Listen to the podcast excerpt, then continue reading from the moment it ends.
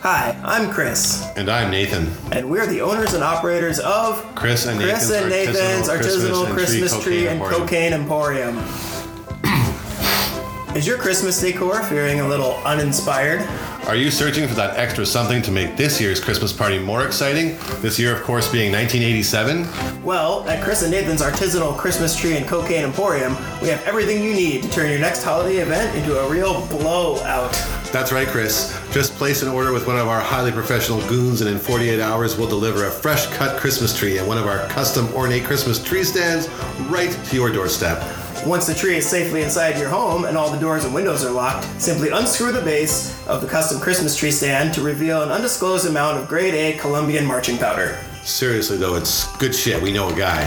So, come down and visit our lot at the nondescript alley behind the Dairy Queen on East 14th Avenue or call us at 555 2653. That's 555 Coke. Don't forget to mention discount code BLOWME for 10% off. No cops though. You gotta tell us if you're a cop. Otherwise, that's entrapment. At Chris and Nathan's Artisanal Christmas Tree and Cocaine Emporium, we make sure that every Christmas is a white Christmas. Merry Christmas, everyone. Uh, and Chris, what about all the other holidays? Uh, it's 1987, Nathan. Right. Oh, a happy Hanukkah, I guess. Ugh.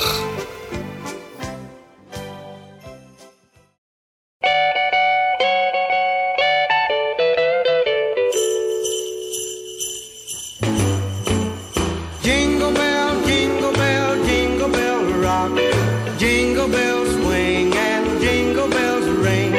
Snowing and blowing up bushels of fun. Now the jingle hop has begun. Jingle bell, jingle bell, jingle bell rock. Jingle bells time and jingle bell time. Dancing and prancing. in jingle- What's up, everybody, and welcome to another exciting, one of a kind, first class experience episode of The Handsome Boys. I almost got lost there for a second. That was You close. bobbled it, but you picked it I up. picked it up at the end. Touchdown. That's right. We are back with our third consecutive movie that takes place in Los Angeles. and I'm really excited to talk about it.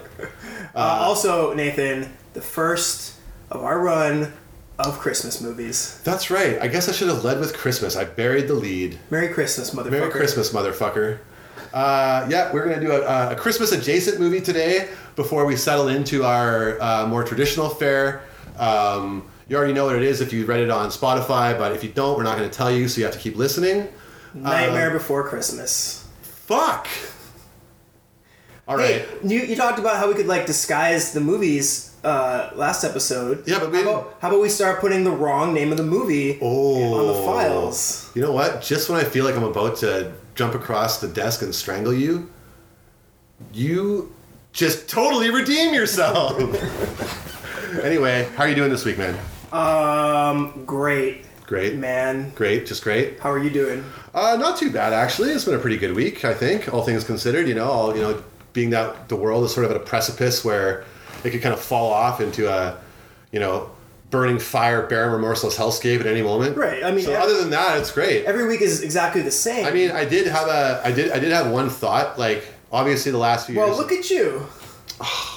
last few years have been kind of shitty, you know, and it kind of started out. 2016 was that infamously bad year where Donald Trump became president. All these famous celebrities died, like David Bowie and Alan Rickman. Like, Oh no, a, day bunch of- of old a celebrities. day died. apart from each other, right? Jeez, you callous motherfucker. They were like 69. I don't think that they were like. Fuck David Bowie. Um, and you know, Just now, kidding. I don't think that. Now we have four years later. Uh, for four years later, Donald Trump is no longer the president of the United States. So I think that we can start our healing now.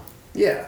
You know, Fucking David Bowie's probably gonna come back to life. Now We that can start rebuilding. not just that, Tupac is gonna fucking reveal that he's been alive this whole time. Living on a desert Oh, island. Nathan, you naive pawn. You think the Tupac's really dead? It's so adorable of you.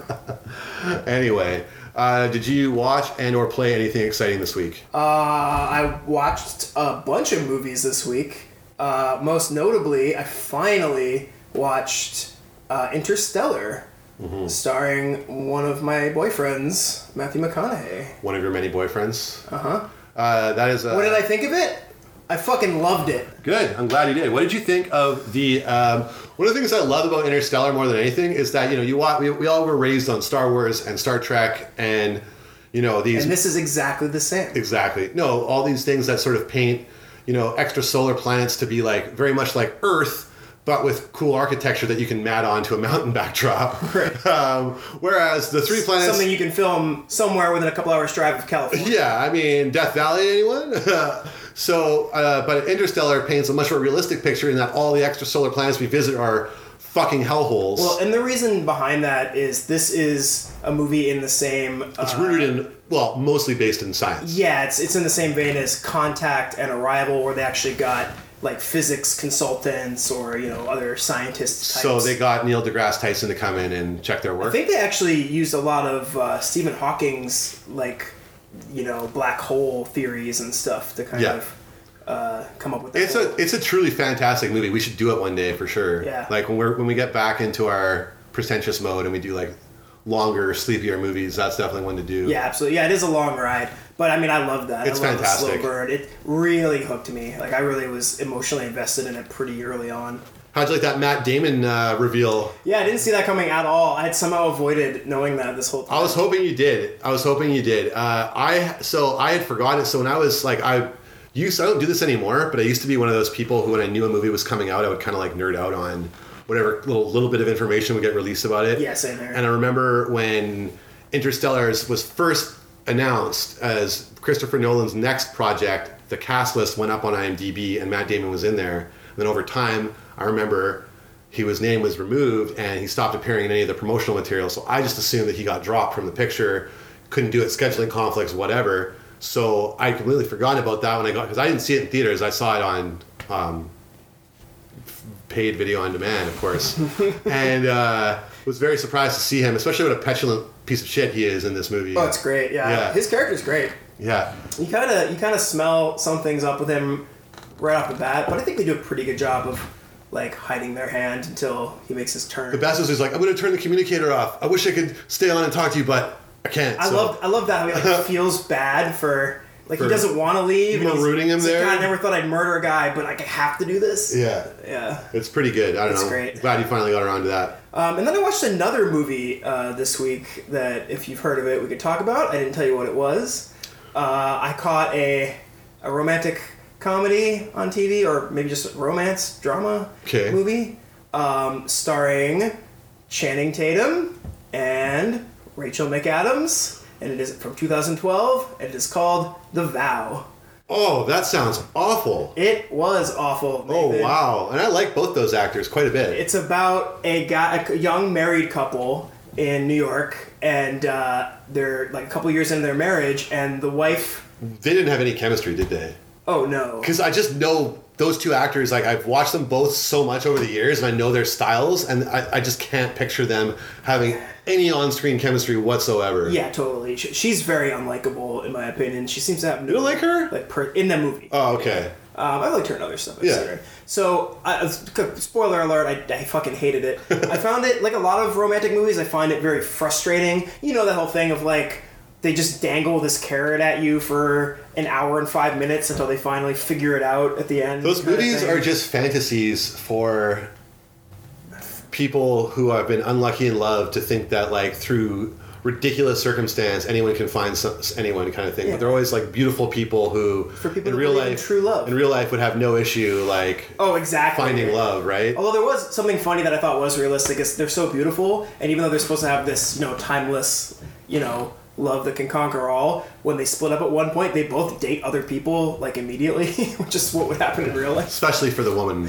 Yeah. But I think Channing Tatum wouldn't have a hard Oh. time either. So what I gotta go into it a little bit because there's something very funny about this that I learned. Oh, good. Let's get into the vow. Yeah. So surprise, that's our episode. um, so It's a Christmas movie after all. the conceit of the epi- of the movie, the thing that makes it unique, is what happens is a couple of years into their ma- their their new marriage that they have, uh, they get in a terrible car accident, and the girl goes into a brief coma, and when she wakes up, she loses her memory, right back to just like before they met, before she ran away from her her Jesus charmed life Christ. in the Hamptons and her engagement, and ran off to New York and discovered her artistic side, opened an art studio, and met Channing Tatum, Oh my and she doesn't God. remember remember any of it. and her, oh, her parents are played by Sam Neill and uh, I can't remember the mom's name, but they're like these rich controlling parents that didn't like that she ran off um, and you know became an artist. She dropped out of law school. Oh, So she then- could have been at the firm. Yeah, exactly. and they see it as their chance to like uh, sink their hooks back into her and Oh, like, get her no. away from that life, and he's he doesn't know how to handle it. But the thing I found so frustrating is the way that he handles trying to remind her of her old life and stuff. It's like I just. It's like they don't know each other at all. Like, I Well, feel like yeah, if that because happened with those my because girlfriend, because those two I actors. don't have a girlfriend, but if I did, Uh, Chris is single. Everybody. hey, uh, all you handsome ladies out there, Uh, Jessica Lang. Jessica Lang, yeah. Um, so it's like every interaction, it's like he doesn't. Like I feel like if that happened to my girlfriend, I would immediately know how to like make her fall back in love with me, even if she didn't remember me, because you know how they tick and exactly what they like and what they don't like, and you'd immediately blow them away with how how well you know But them, instead of- better than they know themselves. but because it's a movie, he's a bumbling idiot. Yeah, and they're like standoffish and like all these like misunderstandings and stuff. Sounds awful. Yeah, it was very frustrating. But the funny part that I had to set all that up to get to is I found out at the end of the movie it's based on a real story that happened to a couple. This exact same situation happened to them, and she never gets her got her memory back. And they fell back in love eventually. She just kind of accepted like, oh, this this is the guy I married. You know, there must be something here. And he's like dated her and won her back over, and they end up Right. getting married and having kids. And that's why they made the movie because it's such a great love story. So then I go online, learn more, and I find out a few years after the movie uh, came out, they're on an episode of like 2020 because he fucking cheated on her after they had had a couple of kids, and then they end up getting divorced. Oh my god, that's pretty. You never, yeah, you never find out what happened at the end of these uh, Yes. these tales. You know, Just a classic case of Hollywood being like not the same as real life. Well, You know? I, I mean, it. Yeah, uh, that's all. It's so funny how like you know you you're you, you wake up after a coma and you and you see Channing Tatum was like one of the five most handsome hunks of meat in the world, Yeah. and you're like, ooh, I don't know, I- I- why do I like? yeah, like you're not gonna just Why do I immediately like be this like guy? jackpot. Yeah, fuck. Movies are stupid sometimes. Not the movies that we talk about. The movies we talk about are usually pretty good. All universe. Uh, but I actually want to talk about if we're going Fantastic. to talk about movies, like I don't want this to turn into a hate parade because usually we're pretty positive on here. Yeah, that's. I, But, I- um, I, I- try to find the good. I in every did, movie. uh, I did. I did enjoy it. I did watch a movie, so I watched a movie on the recommendation of our good friend Clay, good friend of the podcast. Hi, Clay. Uh, and I didn't hate it, but I was really disappointed in it. It was a movie, it's a movie called Becky, and it's sold as Kevin James going against type and playing like this hardcore neo-Nazi thug.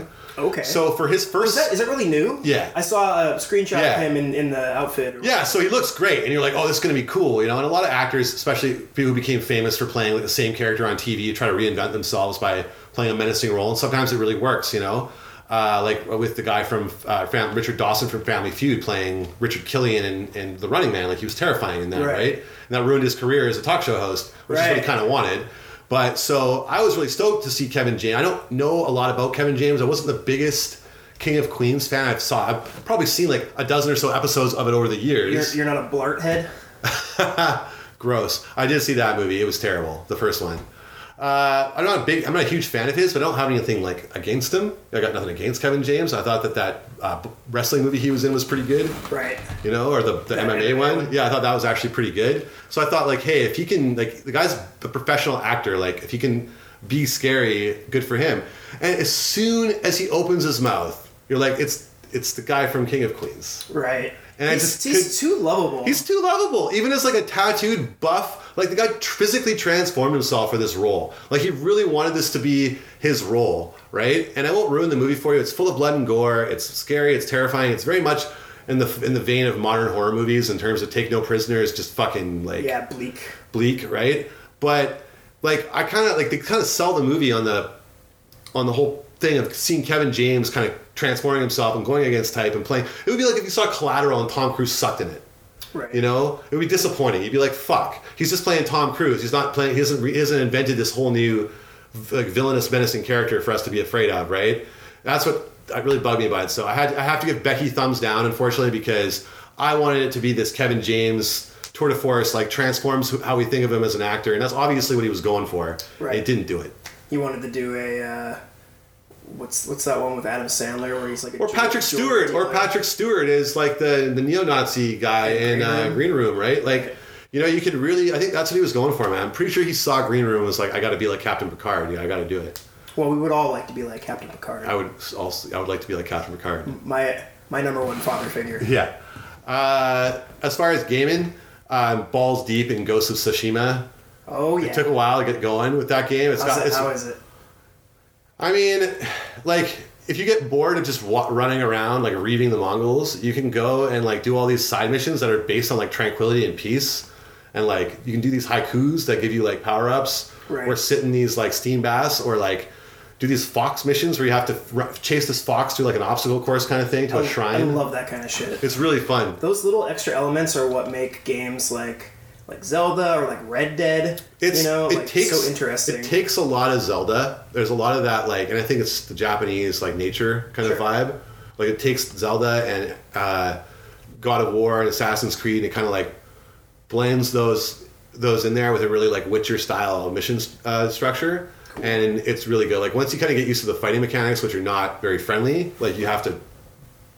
You have to really, you can't just go in there It's and kind fucking. of, I feel like that's kind of what you want in that game, right? You want to you want to feel yeah. like a samurai. You want to feel powerful. You don't want to just be hacking and slashing. No. You want to be you know It's having not a. It's these not. A, perfectly executed kills. It's not a hack and slash. If you go in there and you mash on the attack, the, either the strong or the weak attack buttons, you're going to get cut down pretty quick. So you got to be careful. But I, I, I can't wait. I'm deep into it now. I can't wait to see where it takes me. It's a lot of fun. nice.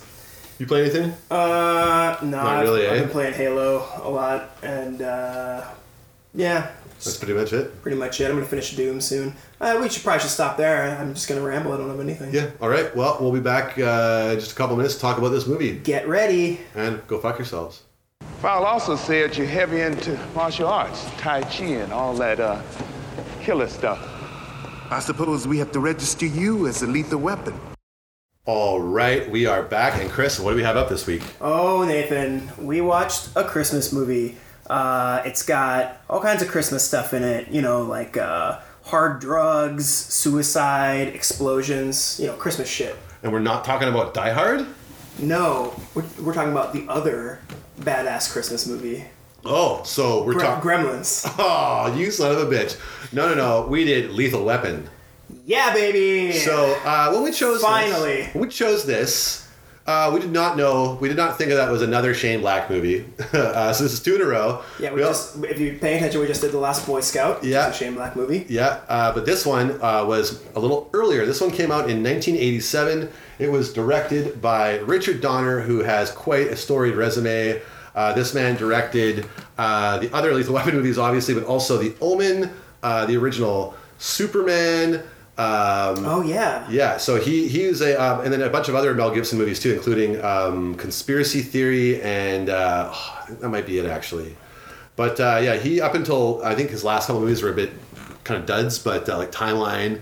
but uh, overall, uh, this is you know pretty big franchise Good, for him. good 80s, 90s action. It's uh, it cost fifteen million dollars uh, to produce. It Fif- grossed 15? One one five? five. Yeah, I guess you were right. I thought it was twenty for some reason. It grossed one hundred and twenty million. Uh, yeah, and it was of course written by Shane Black, um, who wrote I think the second and third as well, as well as the Last Boy Scout. Um, and it also features the music I was gonna say Eric Clapton. Yeah, so Michael Kamen does like Kamen and Eric the, Clapton. the score parts, and then Eric Clapton does all like a Yeah, your, your 70s porno style guitar solos. lots of lots of those like And then some sax. Well, we'll cut some in so you know Or what we're toss talking other about. partner the saxophone. yeah, pretty much. Uh, yeah, I love this movie. I, I watch it every few years, um, but it had been a while since I've seen this one. Uh, real quick, other films that came out in 1987 were Three Men and a Baby, Fatal Attraction, Beverly Hills Cop 2, Moonstruck, The Untouchables, Stakeout, and The Witches of Eastwick, which Lethal Weapon outgrossed by $2 million. All Cool. right. Uh, definitely good, good movies in there. definitely a good a good a good list there. Um, so let's uh, let's jump in here. So it's Christmas. Yeah, we so we start off with uh, a helicopter shot of L.A. to the tunes of Jingle Bell Rock. Jingle bell, jingle. Yeah. and be- so before we get into what happens next, I just have a question for you, Nathan. What is a jingle horse? a horse with bells on it. Okay, So when it moves, it jingles. okay. Giddy up, jingle horse, pick up your feet. Yeah. So It's just a horse with bells on it. It's a horse with bells, and those bells jingle once the horse is in motion. Okay, that's fine. I That's good. assume. That's good enough for me. okay, good. Just always wanted to know that. Yeah, good. Uh, so our camera shot pans us Smoggy over LA. Smoggy LA and settles on like a penthouse apartment building, the penthouse of an apartment building. Yeah, with some naked ladies. uh, with a topless blonde chick. you know, it's the 80s when the first human character you see in the film is a blonde, naked lady. a naked woman. yeah, so with that hair. Um, and she's having a good time. She's all zonked out on cocaine. She's doing lines, also some pills. She's like broken the pills open and mixed whatever's in there with the cocaine. Yeah, she's yeah, she's got uh, yeah, she's got a little thing of vial of cocaine too. with- with her Yeah. pills. you know, Christmas. Yeah, it's, it's Christmas treats. Yeah. That's what I do on I Christmas. say she was whacked out on goofballs here, yeah. making a drug cocktail. So you think those pills were drugs too, not like. You know, I thought maybe there would be vitamins because, like, if you're, gonna, if you're gonna do drugs and drink, you wanna You want to make sure you have you don't too hungover the next day. exactly. No, this is actually seems actually really sad. Um, so she gets up on the ledge, Yeah, she's looking out over the balcony. She loves it. She's smiling. she's tripping balls. tripping balls. Yeah. And uh, she climbs up on there and she j- goes for it. Unlike Jenny in Forrest Gump, she jumps. She jumps. yeah. So there's actually some pretty gnarly POV shots in this scene too. Oh, this is a cool shot. 'cause Yeah. You see like the dummy falling down the side of the and building. then a POV shot of the building. Like, I wonder if that camera attached to the dummy. yeah, and, and then uh, like the way it crashes into the car is violent and Yeah. harsh. They really show it. Yep. Crushes so the car. uh, we see. Yeah. So she ultimately jumps. She did, and then uh, do we just cut right to the Murtaugh family after this? Yeah, so we cut to a nice little house in the suburbs. Yep. S- a straight up milkman delivering milk. That still happens, dude. Yeah? That's like out in Langley and shit. That still happens. Okay. Yeah.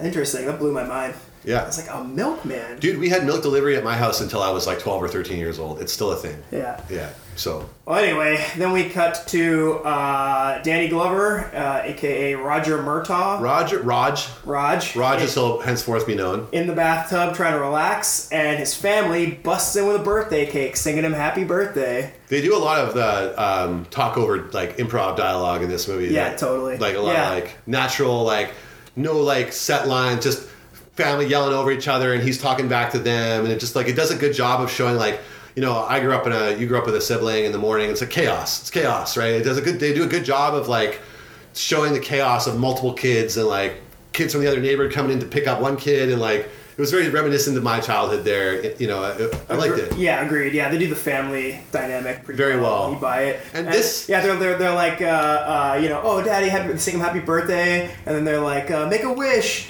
and he blows out the candles, like, what'd you wish for? And he's like, uh, oh, you know, I wish my wife and all my kids weren't looking at my dick right now while I'm trying to have my birthday bath. Is that what he actually said? No, So you this can is tell he was thinking it. This is what blows me away. It's his 50th birthday. yeah, How the fuck old is Danny Glover, man? yeah. This is 33 years ago. We didn't look it So up. that must mean he's, if this is accurate, he's 83 You years old. rarely say a guy's older in a movie than he is in real life, so he probably Rarely. was about fifty. You know what? Let's, let's, look, let's save that for what we learned. okay, we'll talk about that later. But yeah, but he looks great. He looks fucking great. He's Fucking jacked. jacked as fuck. Um, his daughter teases him about the gray in his beard too. So then the next scene you see him and he's got a mustache now. this is the, this is the type of movie that, that misled you to believe that you'd start getting gray hair when you're 50 and not, oh, I don't know, when you're 35 like you and I did. oh god, oh, anyway.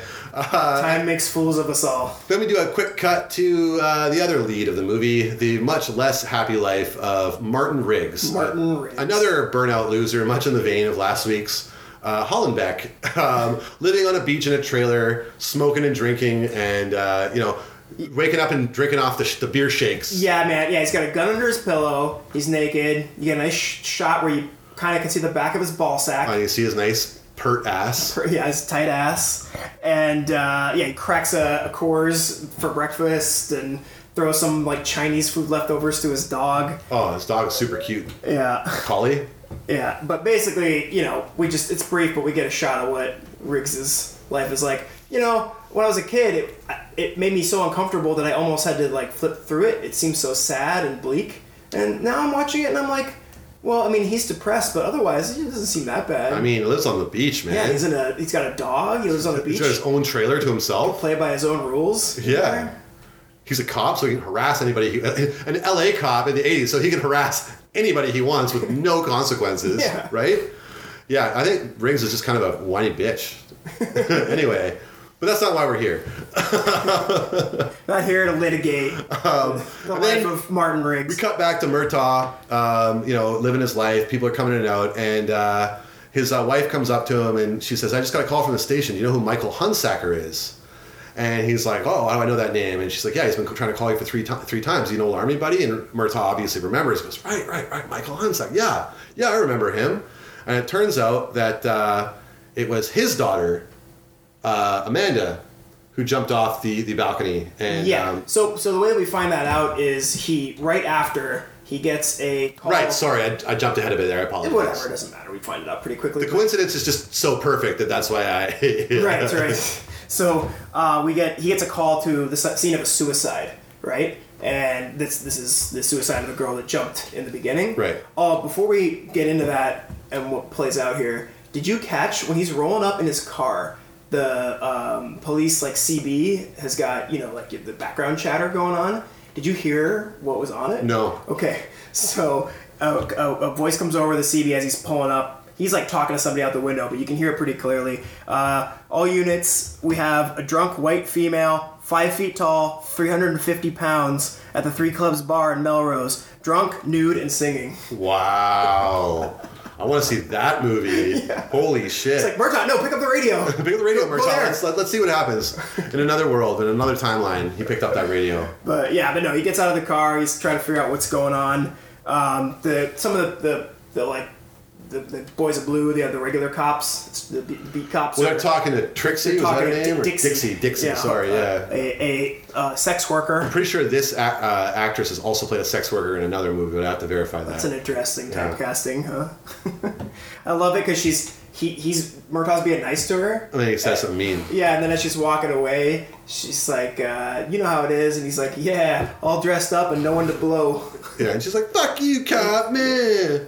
Yeah, you cops are all. Yeah, the so she's same. the witness. She says she's the one who saw the, the girl jump off the, yeah. uh, the balcony, And right? then the another cop gives the layout like the breakdown to Murtaugh and he says uh, victim is Amanda Hunsacker, age 22. Yeah. And he kind of has a little moment. He is the moment. He figures it out, right? Yeah. Um, then we cut to maybe my favorite scene in the movie. Um, Really, this early? yeah, Martin Riggs uh, purchasing a Christmas tree. Ah, yes, the transaction that goes horribly wrong. this is a great scene. So now, six six out of my memory so oh. yeah, much this since is this being a is kid. definitely the the moment that I think of. Mo- this and the later on when we get to the desert moment, are the two Yes. scenes that stick most in my memory in this movie. But yeah, if you want to if you want to go ahead and take us through what's going on at the beginning here, well, he, uh, Riggs is sitting at a table in a Christmas tree lot with a couple of uh, classic goons. yeah, some goons for sure. and uh, he is trying out s- uh, some cocaine. There's like a big brick on the table. Yeah, and he does the whole cop thing where he holds his hand up in front of it and makes it like, Yeah. looks like he's it looks like he's sniffing it, but he's really just wiping it on his hand. Yeah, like Yeah. He, he pretends like he's putting it in his gums. Yeah, yeah, it's it's, it's an old. I, I've seen like yeah, Yeah, it's a and they're trick. like, "What do you think?" He's like, "Oh no, it's good. Uh, all right, all right. You want some?" And he's like, uh, all of it. "Yeah, I'll, I'll take some. How much you want? Um, I, I guess I'll take all of it." and they're like, "All right, all right. Guy likes to party." And he's he's like, uh, "How much do I owe you?" And they're like, uh, hundred. And so, he, in my favorite bit, he pulls out Yeah. his wallet, starts counting out like twenties and fives. Yeah, and trying to some make $100. coin- Some coins. And they're Yeah. like, "Hey, asshole, it's a hundred k." Yeah, and at this point, I think, does he reveal he's a cop here? Yeah, he's like, uh, oh, well, tell you what, I don't have it on me, but uh, how about this? How about I take all this stuff right Yeah. now and uh, then and I arrest you guys for distributing narcotics? He has some dope line here about the gun. Did you have, did you write that down? yeah, I Where he's didn't- I like didn't he's write like it he's like down. this is a real badge and this is a real fucking gun. Yeah, he pulls out his his, Yeah. uh, his badge, and they're like, "Oh, that's not a real badge. You know, you're a crazy motherfucker." And he's like, uh, "Oh, well, how about this?" He, No, he goes, I am crazy. This is a real badge and this is a real fucking gun, and he whips yeah, out his he gun. pulls out Uh, his gun so Yeah. fast, it's great. yeah, it's really good. So. Yeah, he says he's gonna bust him, and then another goon pops out of the truck. so he's sitting in front of a truck an that's o- full of an- Christmas trees. Yeah, an open uh, delivery truck Yeah. full of Christmas trees, and another goon pops out of those Christmas trees in the truck and tries to blast him with a shotgun. He moves out of the way and blasts one of the other goons. Oh, straight in the chest. Yeah, big I love squib those in the old guy's chest. those old like shotgun squib explosions where you just see the whole like front go blah Yeah, like bullet, bullet holes full oh, of it's so like good. red corn syrup. Oh, so good. A lot of good squib squib action in this movie. Yeah, and then chaos breaks out. He uh, shoots one guy, and then the other guy gets away, and then uh, some more cops come in to give him backup, and uh, they're looking around for him. And the one goon that's left, the guy with the the black uh, The mullet. the long black mullet, uh, catches uh, Riggs off guard and puts a gun to his head. And he's like, "All right, nobody move!" Like you know, holds him hostage.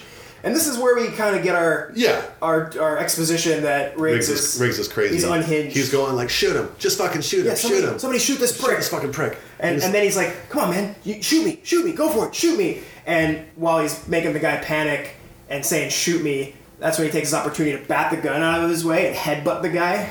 It was pretty great. Yeah. And then uh, the one guy's like, he picks him up and he puts the gun up to his face, and the other cop just grabs him. It's not worth it, Riggs. It's not worth it. Come on, come on. Yeah, yeah. So- oh, we also kind of miss he does his, uh, like, Three Stooges uh, bit here. He's like whoop whoop whoop whoop whoop, like smacks him in his face. Yeah, Yeah. he's really nuts. I, I wrote, uh, we really they really go out of their way to make him to make him look as unhinged as possible here. So now we're now we're in the police station where we take we, we a very friendly LAPD police station where we take a nice slow pan through to see a bunch of cops practicing Christmas carols. Yeah. and then uh, ignoring the mental health advice of experts.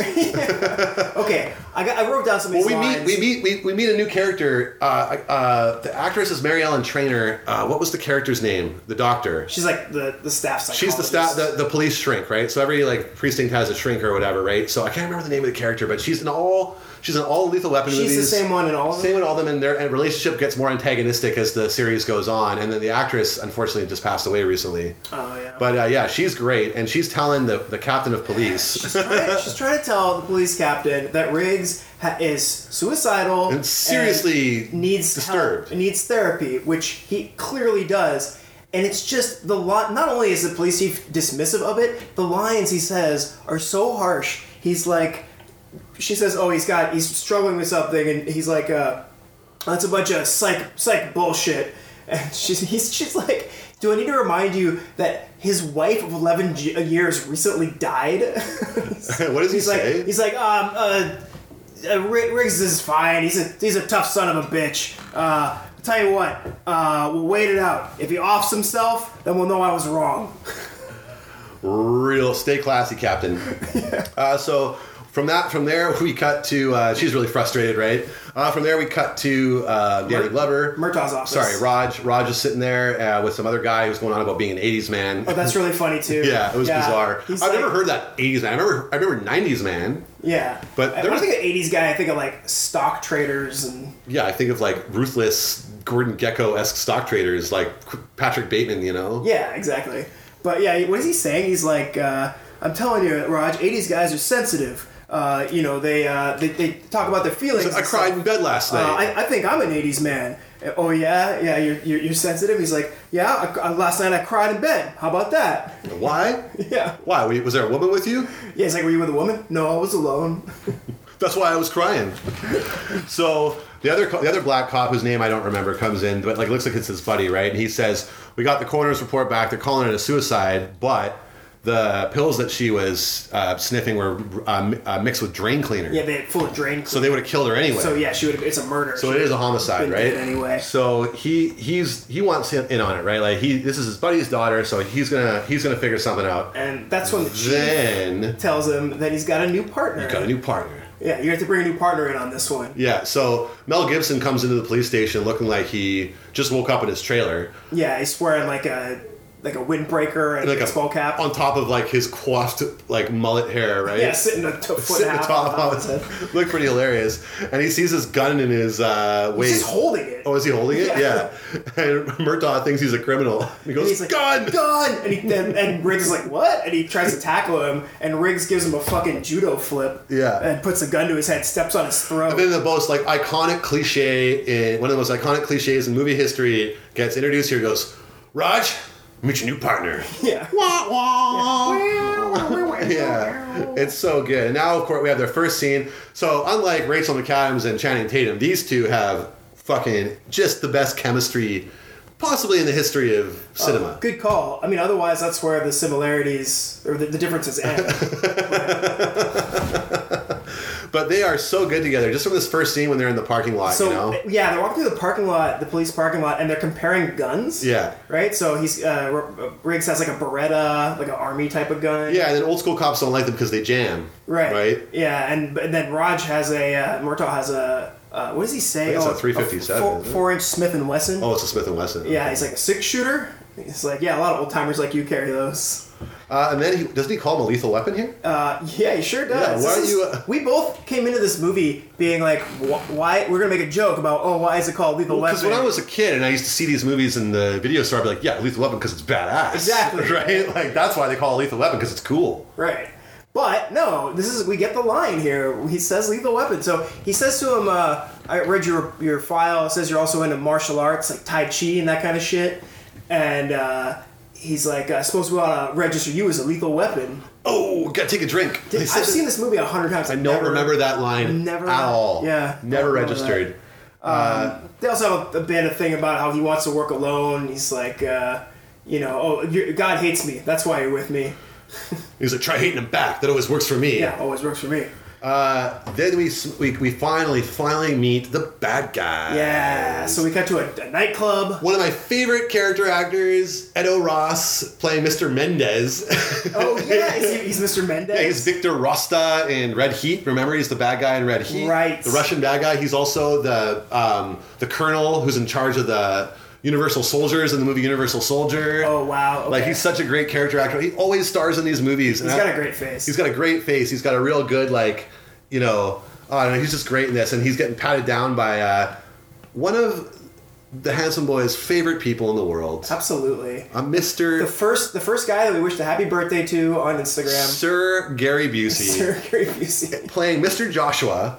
What a Mr. Joshua. what a fucking perfect name for Gary Busey's character in this movie. It's great. It's Yeah, the- so good. The choice to call him Mr. Joshua. Mr. Joshua. So funny. It's like the something that you'd call your chiropractor or your pediatrician or something. Yeah, yeah, or a vet. Yeah, I remember that. Doctor- oh, we're taking you Doctor to Steve. Doctor, Dr. Joshua today. you know? so he's freaking. He gives Mr. Mendez the old pat down and leads him into this. Uh, looks like a fun nightclub, like an '80s nightclub where a hair metal band is rehearsing and getting castigated by the uh, nightclub manager. Yeah, And uh, we meet McAllister, yeah. So the, with the, up to this point, he's only referred to as General. the general. Yeah. Okay. We don't know McAllister yet. Yeah. And the actor. Oh, I can't remember. I just had his name.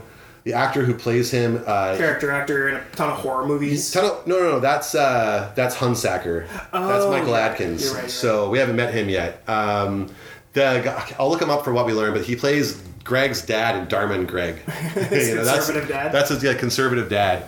So he's you know the stern Robert Vaughn looking motherfucker. Right. Yeah, yeah, yeah. So he, uh, the Mr. Mendez or whatever his name Yeah. is, uh, is not impressed when he comes in. He's like, well, first he says the cheesy line, uh, uh, "Where'd you Where'd you get him? Psychos are us." Yeah. What a Right. great terrible line that is. Yeah, and he's saying Dude, this like, guy, the crazy store. the jerk store called him. They're out of you. Well, that's a problem, George. You're the number one feature. We're cutting that in. Let's see how many I can fit in my mouth.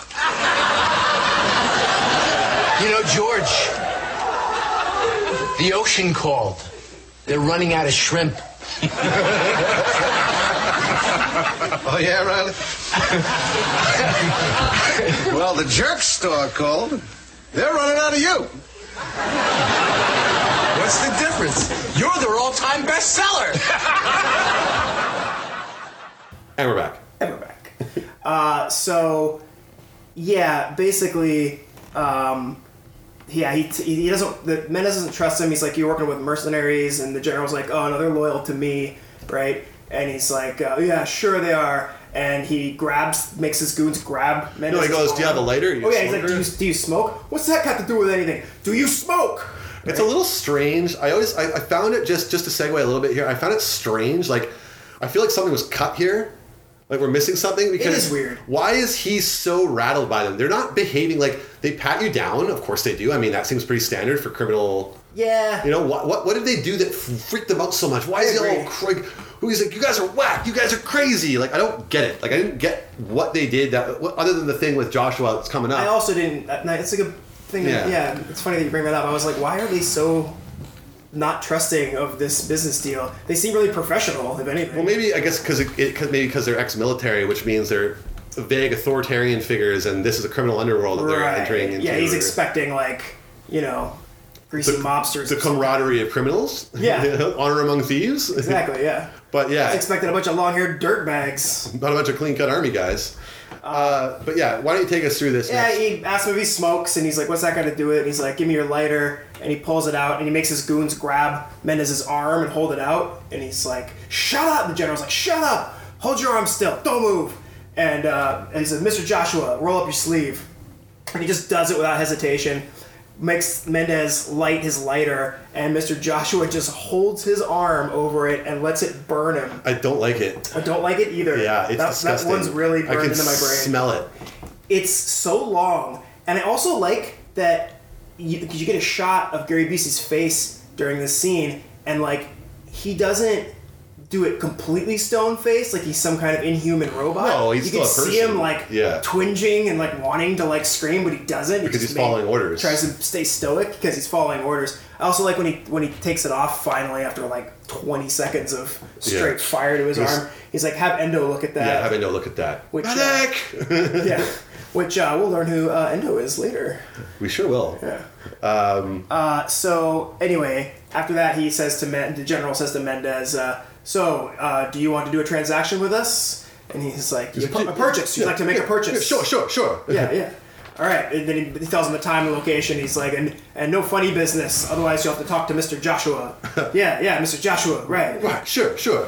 Yeah, it's a great. Unfortunately, that's the last, and unfortunately, that's the last we see of Edo Ross. Yeah. You know, I, wa- I was really hoping, like, I didn't remember if you came back or not. I was like, I want to come back, Mendez. I love that guy. And in case you forgot to, uh, at the end of the scene, the general says to Men- Mendez, uh, "Merry Christmas."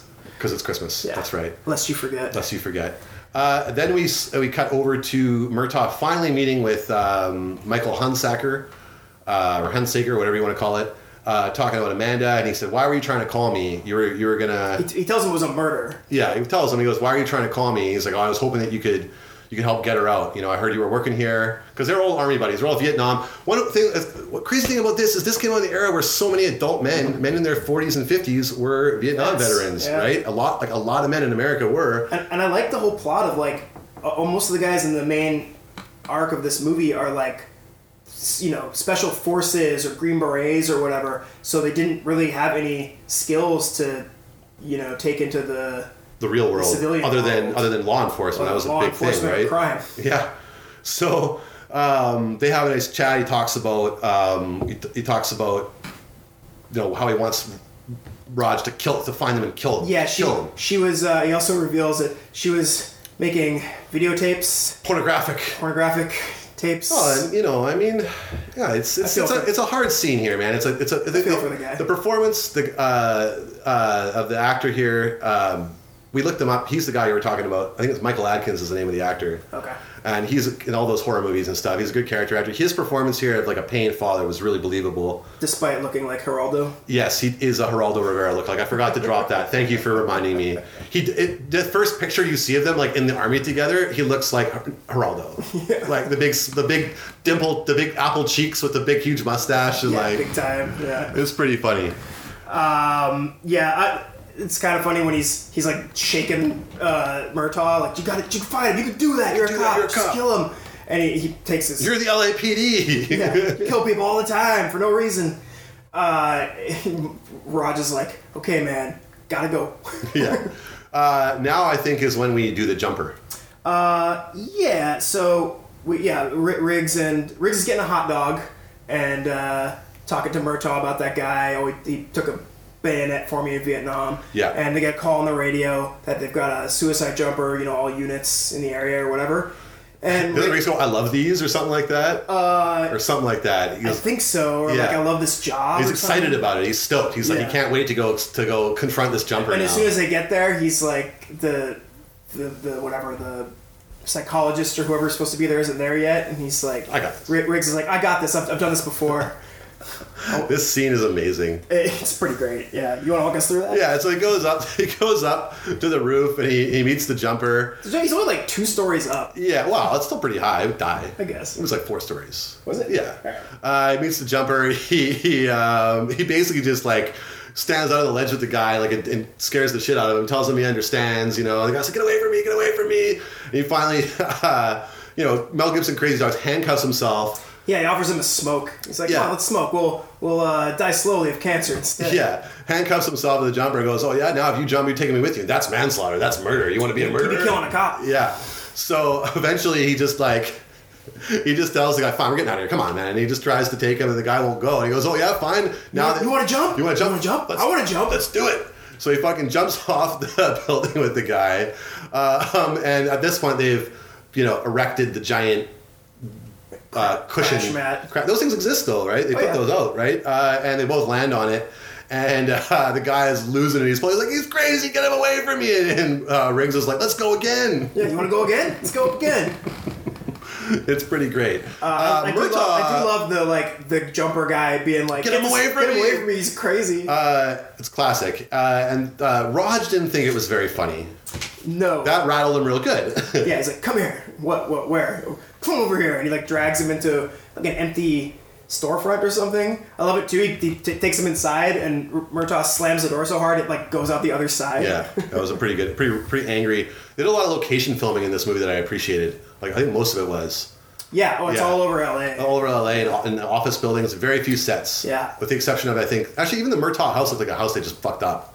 yeah. You know, like they yeah, have that, those. That scene we're gonna get to later. Yeah. With an explosion in it is like, Real. real, and right in a neighborhood Yeah. that really blew up an old house. they sure did. I, I looked into it. Uh, back in the good old yeah, days. he R- R- Murtaugh dresses him down here, and like basically he's trying to. He's asking like, "Are you really? Are you really suicidal?" Like, answer the question. There's a line earlier in the in the garage where he goes, uh, he goes, no one wants to work with me. They either think I'm uh, I'm, I'm suicidal, so they don't want to work with me, or they think I'm trying to get off. I'm trying to get kicked off on a, with a crazy pension, and they don't want to work with me. yeah. So Murtaugh now says, you don't want to get off on a crazy pension. You are fucking suicidal. You Yeah. are crazy. Yeah, because you get that line from uh, Riggs where he's like, "What do you want me to say, man? Sometimes I think about eating a bullet." Yeah, and he's got it. He, he takes the bullet out. It's the hollow point. It'll go right to the back of my head. Yeah. We have a little moment there. Oh no, they, we missed it. He he's like, if you really are crazy, he pull, uh, Murtaugh Right, pulls out his gun yeah. and he's like, then do it. And he hands it to him. He's like, don't push me, man. And he he takes it out, he cocks it, and he puts it in his mouth. And uh, he starts to pull it back, and you actually see like the fucking, Yeah. the trigger going, and, Yeah, the he hammer go grabs it back. last second. And Murtaugh grabs it, and he actually pulls the trigger, and it hits Murtaugh on the thumb, and he's like, "Wow, you, you really are so crazy." Yeah, you're not trying to get off on a on a crazy pension or whatever Yeah. they're calling it. Yeah, it's a pretty intense scene. One of the fe- probably one of the last like hard moments of the movie, except for Mel Gibson's crying, uh, which I don't think we've gotten to yet. Have we not? Did we miss that? I think we missed it. Did we? I don't know. Fuck. No, I feel like I would have caught I that. don't know if I wrote it down because it was really sad to me. Yeah. Well, we'll figure it out. um, in any case, Well, there's a scene where Mel Gibson considers in suicide. any case, uh, Riggs says he wants to follow a lead that he's got uh, in Beverly Hills, one of the, the mansion that w- that was associated with uh, Amanda Hunsaker. Some people who knew her there. So they show up at this uh, palatial cocaine sex mansion. Yeah, he calls him Hunsaker's meal ticket. We got a lead on him, and uh, yeah, it's like like a palatial Beverly Hills. porno set Yeah. in Beverly Hills. Uh, they go right in. They get let in the front gate. Yeah, this girl's like, "Have a Merry Christmas, guys." Yeah, make yourself at home. Merry Yeah. Christmas. I guess she thinks they're there to buy blow. Yeah, because they walk in and like immediately they see these two hot girls through the window, like cutting up giant lions, and they just point at their badges and they run away. Yeah. and then they got shot at. Yeah, yeah. The owner or whatever like shoots at them from across the pool. Murtaugh shoots him in the leg. Because that's all he'll do. He doesn't want to kill anymore Yeah, since his Vietnam days, I guess. Yeah, Riggs goes and gets the girls, and then and Murtaugh makes that point. He's like, he's like, uh, see, uh, I, I shot him in the leg. Now we get to talk to him, right? You don't kill him. Now we get to he gets to answer some questions or whatever. And he's like, you you cuff him. I'm happy. I'm gonna go stand over here and be happy. yeah. And uh, but the guy's got a gun. Watch out. Yeah, and uh, so of course Riggs has got to fucking save Murtaugh and t- teach him that killing people is way easier than disarming them. Yeah. So just just just just kill them dead, Raj. It's totally fine. Um, And I guess this whole act of him s- of saving his life, they bring the. I love this because like they call the cops or whatever, and everyone shows up, and then they're still hanging out In the house? At the house, and he's watching college football on the TV. In his underwear. His underwear. He's got his pants and shoes off. So Murtaugh comes up to him and he's like, "Hey man, you know, Riggs, uh, think about it. You, you saved my life, Riggs." Yeah. And uh, so he takes Riggs home for dinner. Yeah, To it brings- meet Trish, to meet Trish and the and the family. Yeah. It is a great scene. Uh, I guess they're making a roast. Uh, there's a, a offhand comment about Trish's cooking, but uh, I think Riggs is is just happy to be invited invited to a home again. You know. for sure. Uh, th- did you catch uh, Murtaugh asks, asks Riggs if he wants something to drink? And he's like, yeah, what do you got? And he's like, oh, we got uh, Canadian Mist. You like Canadian Mist? I imagine that's Canadian Club. I guess. Uh, Yeah, because he likes his whiskey. Because earlier we, in the scene that we didn't talk about, he's sitting there drinking a full glass of of whis- straight whiskey. Right. Yeah. I, I pictured it like Canada Dry, like he was offered him a ginger ale or something. You think so? I don't know. I think it was some type of alcohol. Okay. Him knowing Riggs, right? Let's go with that. yeah.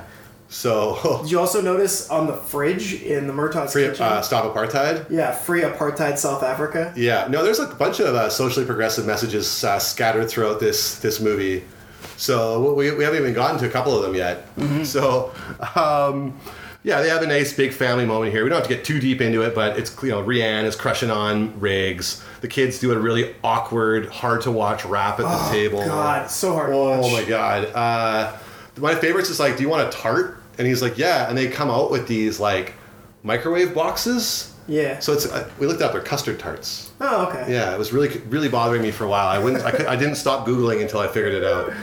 Um, so and then they, they're outside working on uh, on uh, Riggs's or uh, Murtaugh's boat. They're joking around. They're having a great time. The girl comes out and she wants to do something, but he's like, "Nah, you're grounded." Oh, Rianne. Rianne. She's like, yeah, Tommy or whatever asked me out. She's Yeah. like, You're grounded, you know that. And he's like, but why? He's like, you smoke grass in the house. You know why you're grounded? And she's like, yeah, but dad, it's not like it's coke or anything. It should be legal. Yeah. Yeah. You guys can have a couple of beers, but I can't smoke a joint. Come on, it's not like it's Coke.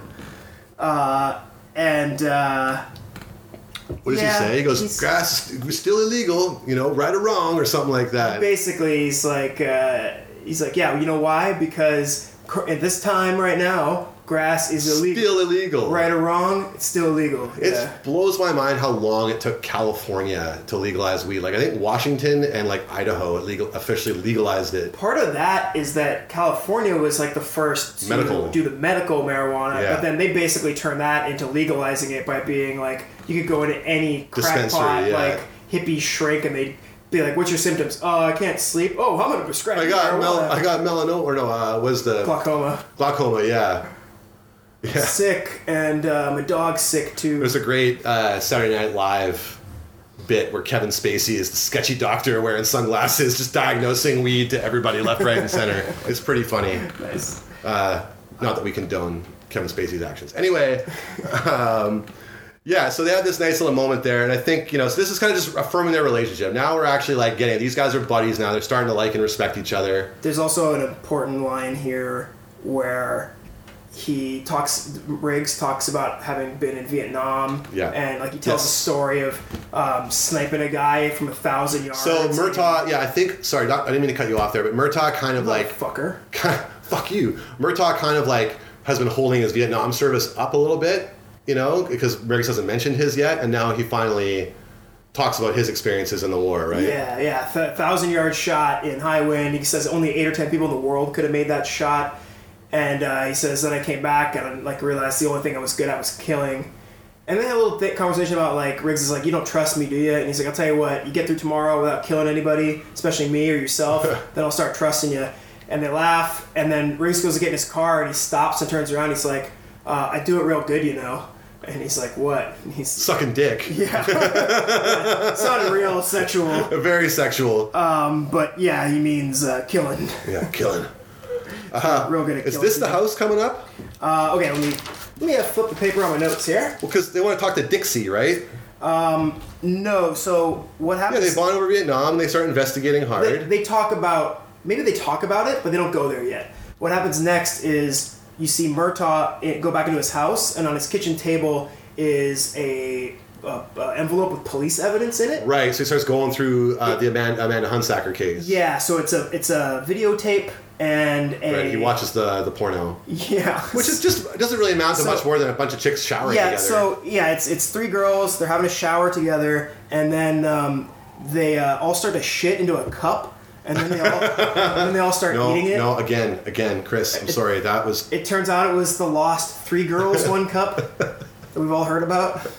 it was disgusting. But ter- but for some strange reason, I was aroused. I c- can't put my finger on it. I, I just also caught a note that I wrote here in that scene. Uh, Murtaugh puts on his porno watching glasses. yeah, he definitely puts on the glasses. Yeah, so he watches the yeah he watches the tape. He wakes up the next morning to Riggs holding a cup of Mm-hmm. That's coffee. too funny. in front of his face. It's too funny. He gets woken up by Riggs. Now they're partners, right? Yeah. Now he's like in his face. He's like, wake up. He's like, what? What's going on? what time is it? Uh, What is this? daytime. yeah, I love that. They- what else is he? He says something else funny there. I just love how, He's like- come on, we gotta go out and catch bad guys. I love how like disoriented he is though. It's just like, wow, just what you No, I'm going back to bed. He's like, "Oh." all right, I get a shower. I get a shower. yeah, it's too funny, man. I love their, I love them together. It's not- like it makes me happy.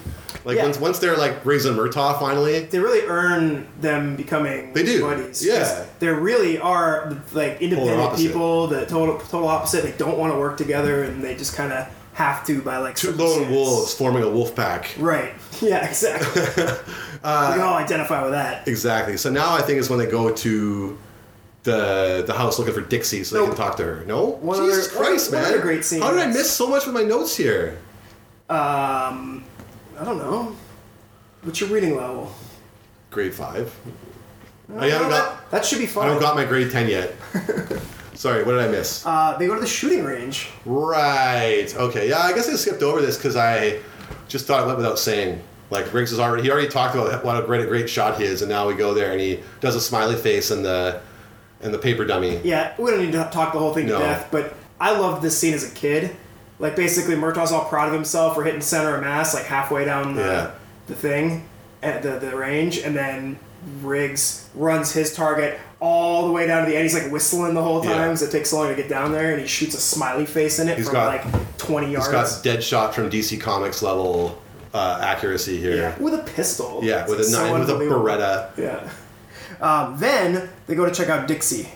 Yeah, so they're because they've decided that, or Riggs basically has has has surmised, and they're like, it's thin, but like she's full of shit. She was lying. Like she was there with Amanda, Right. And fed her the fed her the dirty drugs, And then, just pretended, to be pretended a to be witness.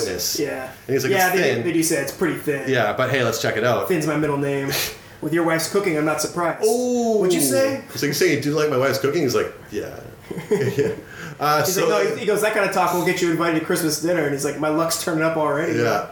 So they go to the house. This is a great scene. They're just doing their like little banter as they walk up to the house. They get out of their car and they're both wearing hilarious sunglasses. yeah, what is up with Mel Gibson's sunglasses? He looks in like a this scene? porn director. Yeah, like or a music producer or like a unsuccessful music producer. Yeah, d- disco producer. Yeah.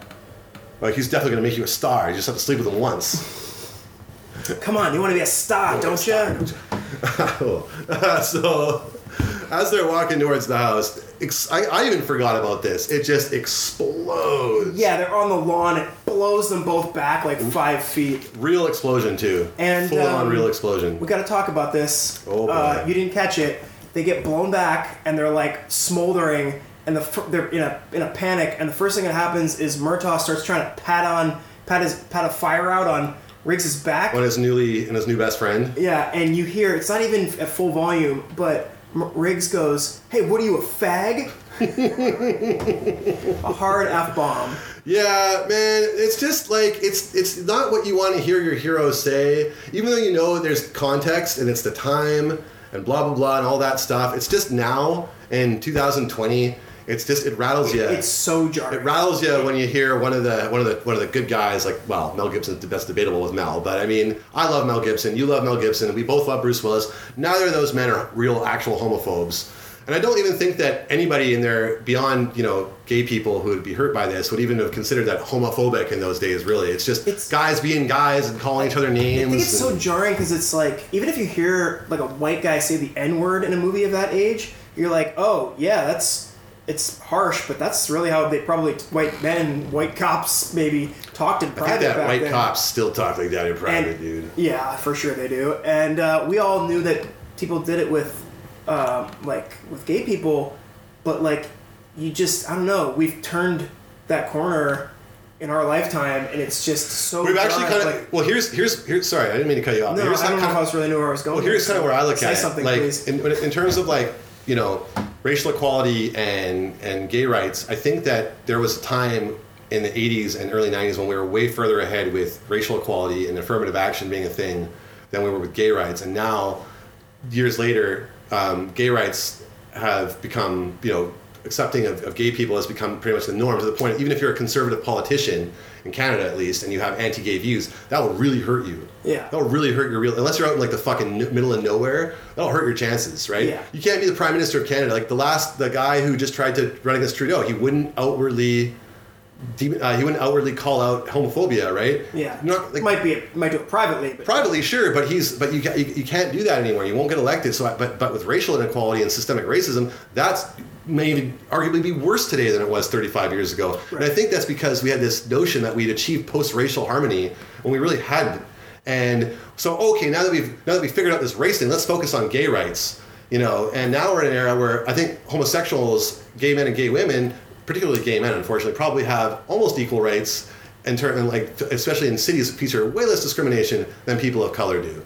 In this era, it was completely the opposite, where AIDS was a thing, and people thought AIDS was a gay thing, and people were afraid of gay people. And if you're a straight Oh, this is guy peak gay and, a, and, a, panic, and a right? gay person touched you, you- you're gonna catch gay and AIDS. Yeah. Right. So I think that's kind of where we were. Like back then, yeah, race was still a thing, but people thought we were turning a corner on race. Still weren't cool with gay people. Now we've actually, I feel like we actually, especially here where we are, we've definitely turned a corner with gay people, Mm-hmm. and we're still really fucking behind in race. Like we are Yeah. not, we're not doing well with that. maybe that's what it is. Because if you heard a a hero say the N word, it's like, oh yeah, they're still doing that. But if you hear them say the F word, it's like, God, nobody said that. Nobody in, says that like anymore. 20, 30 years. Yeah, so I think that's sort of where, it, like, why it's so jarring is because like where we're at with gay rights now is that at least where we live and like a lot, a, a lot of places in North America are- and Western Europe are completely accepting to gay people, where it's not even an issue. Or if someone says I'm gay, you don't bat an eyelash, you don't care. It's not a thing for you. It doesn't Most people, matter, right? But systemic racism is still so alive and well in Canada and deeply ingrained, and it's really So- sad. And this exact phrasing, "What are you a fag?" came up in the last episode we, we watched, Yeah. uh, the last Boy Scout, where Bruce Willis said it.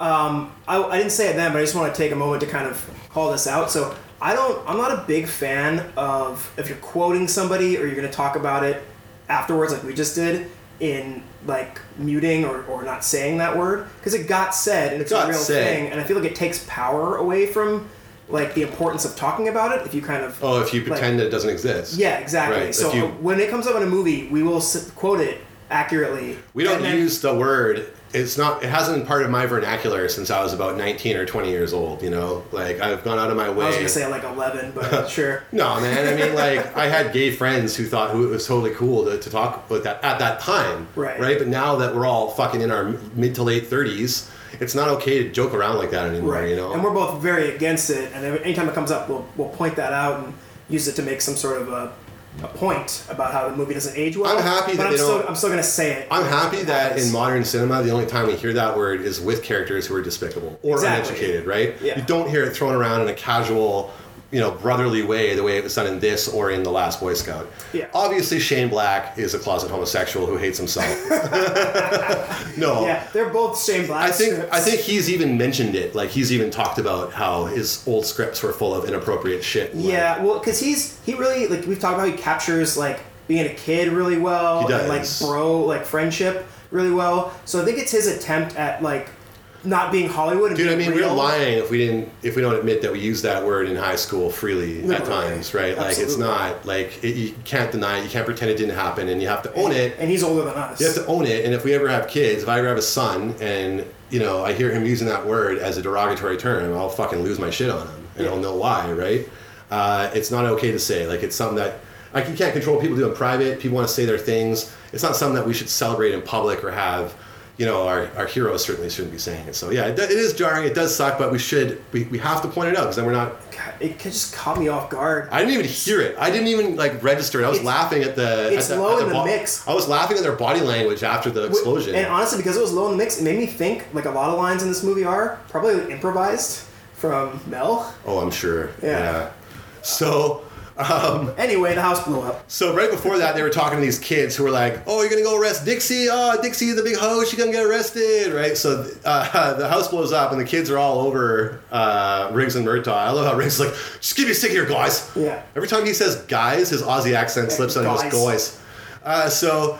Uh, you know, the fire department come, the other cops come. They're like, "Yeah, we saw a guy dressed as a gas, a gas guy go up. We Checking- called the checking the meter. Checking the meter. We, had to, we called the gas company and didn't send anybody out. Um, Riggs also pulls a like detonator switch. This is this is this is pro. This is a Yeah. professional hit. And he's like, oh well, you know, good, good, good job. Or makes he teases him. Murtaugh teases him. He's like, no, no, you don't understand. I've only ever seen this kind of shit back in the war. This is what special forces used for like, you know, C four demolitions. off the off the books yeah, he's jobs, like, right? this, is, this is professional. Yeah. Right. so they're talking to the kids and they're trying to get info out So of the one, kids. one of the kids, the one of the cops says one of the kids saw the guy real Yeah. good, right? And uh, yeah, so Murtaugh's trying to interview him. It's really awkward and funny scene. well, real, the, all the kids are ADR to shit here. real bad kid acting, lots of ADR. Uh, and they're like, and I love it because the, they're asking the name, and all the other kids like, "Don't tell them your name. Don't listen to them. Like they- they're cops, right?" Yeah. So they finally like lure. Like, one of the co- cops looks at him and goes, "My mom said that cops kill black people. Is that true?" And all the cops are like, "Ah, wah, ah, ah, I don't- why? uh, Hey, you kids like ice cream? Yeah, you want some ice cream? That's good. Not you. Riggs is laughing to himself too in Yeah. the corner, like, He's like, yeah, yeah." yeah, we do. Just wait till 1992. You'll get it all out of your system. Uh, so they, they do they do corner the one kid Alfred, little Alfred, Yeah. little Alfie, and uh, he does uh, he says he was a white guy and he Tall. had paint on him. And he was blonde, Yeah, and cool. tall, and he had paint on him. and it looked like Riggs's tattoo, Yeah, which it looked like that, and he, and it's Riggs's tattoo. Special Forces tattoo. And yeah, he's like exactly like that. Had the knife and everything, and then he, Mur- Riggs pulls Murtaugh aside. He's like, "This is a special forces tattoo." And Murtaugh's like, "Special forces detonators. What do we got ourselves into here?" Some shit. Yeah. So next we cut to Amanda Hunsacker's memorial service at Hunsacker Manor. Yeah, like he's obviously a wealthy man. This uh, Michael Hunsacker. Yeah, it's like a like a Orange County like beachfront or o- ocean front. Yeah, so Tony Stark's house. at this point, Raj's uh, Raj's detective uh, intuition has kicked in, and he's figured out that there's something not right about this whole thing. That the fact that Michael was contacting him so much earlier before Amanda's death had something else to do.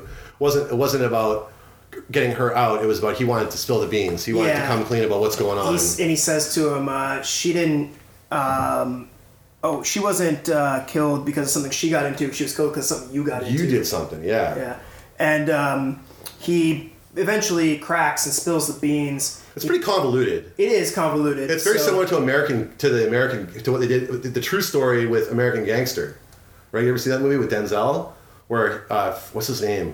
Can't remember the character's name. It's a real guy. Oh, and, that uh, American Gangster. yeah, and he, and he used like coffins of war dead to like smuggle uh, China White out of Vietnam, right? Right. So it's kind of like I think they're kind of piggybacking off that true story to tell this story about the smuggling. yeah, I mean, I think the thing he says is pretty real. Like he talks about Operation Air America, where, Yeah. where the CIA. was- Ironically, not ironically, but coincidentally, Mel Gibson would star in a movie a few years later playing a pilot in Air America with Robert Downey Jr. called hey. Air America. Well, look at that. Yeah. Um, so the plot, without going too much into it, is basically he was a special forces guy. He was in a, a group called Shadow Company. The uh, aptly named Shadow Company, Yeah. Black Squadron. Uh, Yeah. Um, yeah, he was in a thing called Shadow Company, and he got into this Air America operation in Vietnam where they were Laos. in They Laos. weren't legally allowed to be operating, right? Yeah. Oh, Cambodia. Yeah, right, that's the where it is, CIA yeah. secretly ran the whole war out of Cambodia. you Which is know. not totally like, that's, that is a thing. Yeah, and then so after the war, they still had their connections, so they started funneling heroin out of Vietnam to America and selling it in America, and they use his bank as a front so Yeah. that it looks all legit, et cetera, et cetera. Wash the money. And while he's spilling the beans, uh, Michael Hunsacker uh, helps himself to a full carton of eggnog. Yeah, just whips out the eggnog and starts chanking it out of the bo- out of the carton, man. That was very strange. Just reminding us that it's Christmas time, right? Yeah. Because we're in California, right? It's fucking sunny all the time. There's not going to be any snow on the ground or cold weather. I like the I like that they constantly Remind you. yeah make you aware that it's And there's like holly in the backgrounds too and shit like that right, Yeah. in this scene. Uh, and then, as he's drinking his eggnog, a fucking helicopter pops up from the cliffside behind his house, and uh, fucking Mr. Joshua snipes him through his body, through the eggnog carton. Yeah, it's a pretty cool shot. And uh, like Mur- Murtaugh runs outside. Riggs is shooting at the helicopter. He sees this Mr. Joshua I guy. love in movies of this era, it doesn't matter if it's a car driving away, a helicopter, or a plane, the hero will shoot their handgun at it as it goes away. And I've even like, because of this trope in movies, I've like become that person in video games where like the car's driving away and I'll like whip out my gun and be like, no, get back, bam, bam, bam, bam. yeah. Follow him down the street Yeah. kid style. It's so, it's a great scene, right? And then now they know that there's some serious shit going on. You also get um, at the end of the scene, Mr. Joshua in the helicopter saying he took care of Hunsacker, but that the cops were there Yeah. and they got away and they probably know And everything. then, well, the now. general says, "So are you?" I'm very disappointed, Joshua. Are you trying to say that the police might be aware of everything? And he goes, "That's what I'm trying to say." That's sir." correct, sir. Yeah. And uh, then the general also says, uh, "I think it's time we turn up the heat." Ooh. And this is when the movie fucking gets moving, baby. So next thing we know, we're on the street, uh, you know, in, in, in Skid Row, and uh, Riggs is flashing a picture of Amanda to the various street hookers. Dixie, No, that's not Dixie. isn't Dixie. he? He's asking if she was uh, in his stable. They're- No, it's Amanda. Oh, is it? It's a Okay. picture of Amanda. Yeah, Dixie's dead. Yeah, he walks up to the hooker and he's like, "What's a nice Irish girl like you doing?" And she's out there?" and she's Latino, that so she laughs. Yeah. It's a good line. I liked it. I appreciated that. And then Mr. Joshua pulls up and does a drive by on Yeah. Riggs and shotgun blasts him through a window. Yeah, right in the chest. So Murtaugh's like, "No, Riggs, no." A- And just Joshua peels off, and it turns out Riggs had his vest on. Yeah, because in real life, uh, Kevlar vest could take the full force of a combat shotgun point blank. Also, it's one of those sh- fucking uh, shots. It's gonna hit you in the neck or the groin No, or something. all the scatter was laid out perfectly on the Kevlar vest that's designed to take like small ordnance. Yeah. so, That's the other thing too, right? It probably rip right through that vest. uh, I mean, Or fuck those, 'em up those anyway. yeah, those vests are pretty strong. Like it's possible if they all if every like pellet hit the vest, it would uh, stop it, but his lungs would probably collapse and his ribs would be shattered. yeah. So, but he's fine. So as Murtaugh's helping up Riggs, he says, uh, "Raj, uh, that's the same albino jackrabbit that shot Hunsaker." it's like, and We have a then, real problem with blonde-haired people here. Anyone with blonde hair is an albino or a weirdo or like yeah. He also says, "I never forget an asshole." Yeah. That's good. I like that line. uh, so now they think they're pretty clever. and Oh, they're he- like, he go, Raj goes, "What do we do now?" And yeah, he thinks uh, he's clever. He's like, well, they think I'm dead. We got to one up on them. yeah, But now we get another uh, call on the police radio here. Uh, yeah. It's to go to a, a murder scene. And uh, Murtaugh is not interested. He doesn't think it's related to him. And the girl on the other line's like, "Well, the chief asked for you specifically. Uh, it's two blocks from your house." And he's like, "Oh, let me guess, a blonde guy with dimples." And she's like, Right. "How did you know, sir?" we forgot to mention that they that the guy that uh, Rianne wanted to go out with uh, is a blonde guy with dimples. right. Yeah. So he panics, and they race over uh, to his house.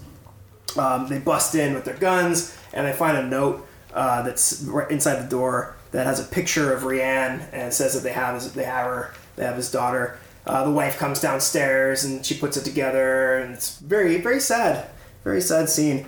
Yeah, she, her performance there was great. Like just breaking down, right? Yeah. Yeah, we kind of like overstate enough like how good the acting in this movie throughout is. Like everybody in it is bringing it. Like there's not a single bad actor in the bunch. Like every even from the from the bit parts to the I mean maybe the jumper, but even he did a decent job. I so like yeah, that. yeah. So I think yeah. Um, they get a phone call too, um, saying like, "Hey, we got your you have a very beautiful daughter. they say that a bunch of times, man. Yeah. Like more than once. All right, meet us here to pick up your daughter. By the way, she's real hot. She's pretty tasty. Good work. Yeah. Good work, officer. Uh, so they say, meet us at the. Uh, whoa, what did they just say? At Oh, the, I got it. Um, the dry lake. yeah, the uh, Dry Lake. So I looked that in, up. in Victorville. So I looked up. dr- Uh, it's called Rogers Dry Lake, and it's in Death. It's in uh, the Mojave Desert. It's quite a drive out of uh, LA to get there, Mm-hmm. but it's a real place, and it is at one point in time was a lake. yeah, exactly. Yeah. Yeah. this is almost Death Valley, right? Yeah, the whole thing. But yeah, it's a pretty cool. Uh, it's a pr- it's pretty cool. They actually went out there and filmed this whole sequence there. So other than the Christmas tree moment, this is the other part of the movie that I remember the most. Yeah. And I mistakenly thought this was the climax of the film right here. Right. I think me too. Yeah. Yeah, I thought everything ended right here. Um, I will say before they go there, Riggs and Murtaugh are in his house after they got the phone call, and they have this great little kind of exchange about. Um, it's like you know they're gonna Riggs is like you know they're gonna kill her, Yeah. right? He's like yeah. He's like So if you want to get her back, we got to do things my way. You shoot to kill, and you don't miss, right? He's like, and, he, oh, and then he says, "We're gonna get bloody on this one, Raj." Yeah. Right. So really setting up that this is where shit's gonna get heavy. Shit gets really real here. I love it. So they uh, they show uh, Riggs driving into the desert and he stops, and uh, or Murtaugh driving in the desert and he stops, and Riggs just like bolts out of the car with his fucking Sniper. giant rifle. sniper rifle and lays down in the brush. Yeah, he's hiding at a distance, like to watch the exchange because they think he's dead, right? So they don't know he's gonna be there. Um, Roger Raj pulls up in his car, and then we see like a helicopter and a couple of vehicles come from the other side of the desert. And can I can we talk about the henchmen? Yeah, there's some good henchmen in here. Like first of all, half of them are in Die Hard or Are they? Cliffhanger or like it's the same re- it's the same actors who are in all these movies. It's all man. like Oh, Joel Silver's buddies. all these like and they're all like half of them are Euro trash. Like where do you get these guys, man? you just like did you go to like did you go to like the fucking Gucci store and just recruit people as they walked out with their bag? yeah.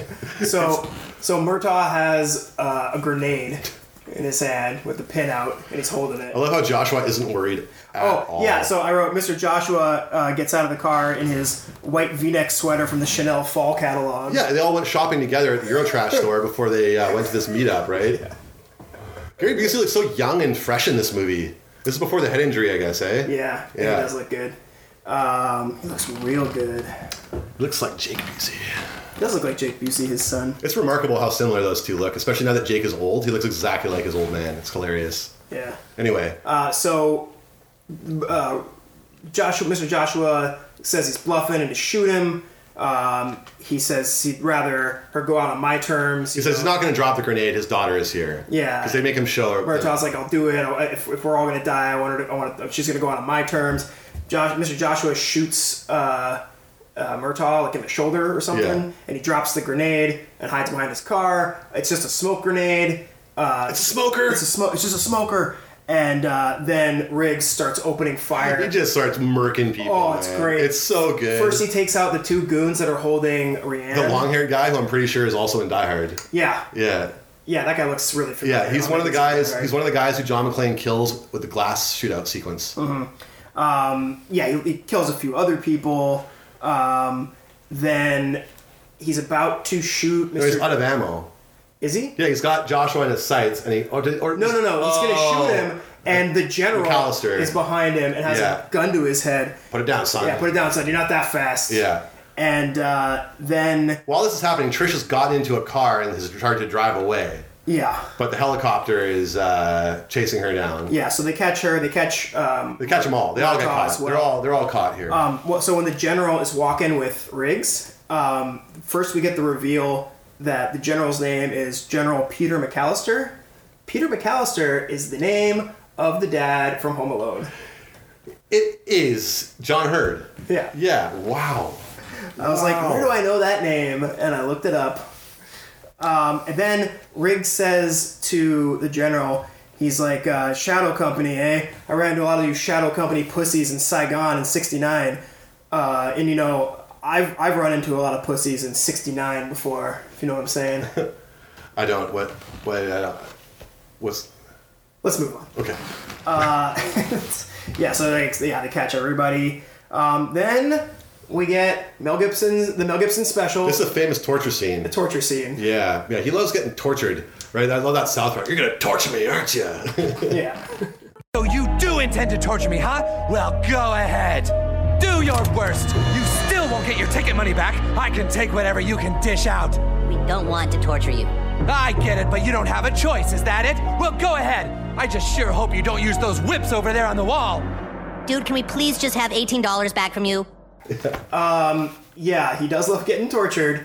And uh, so with the, with the, the setting s- set up for this is they got him in like this little narrow alley hanging. no, it's in the it's the back room behind the nightclub. We learn that later, yeah. So it's- Yeah. it's behind the nightclub. Yeah. Um, so Riggs is hanging by a chain by his wrist. With, like, a hose. And he's he's shirtless, and there's like water dripping all over him. Yeah, And uh, so, first, uh, Mr. Joshua says, Save your strength, you're going to need it. Riggs says the line, Who's this chin?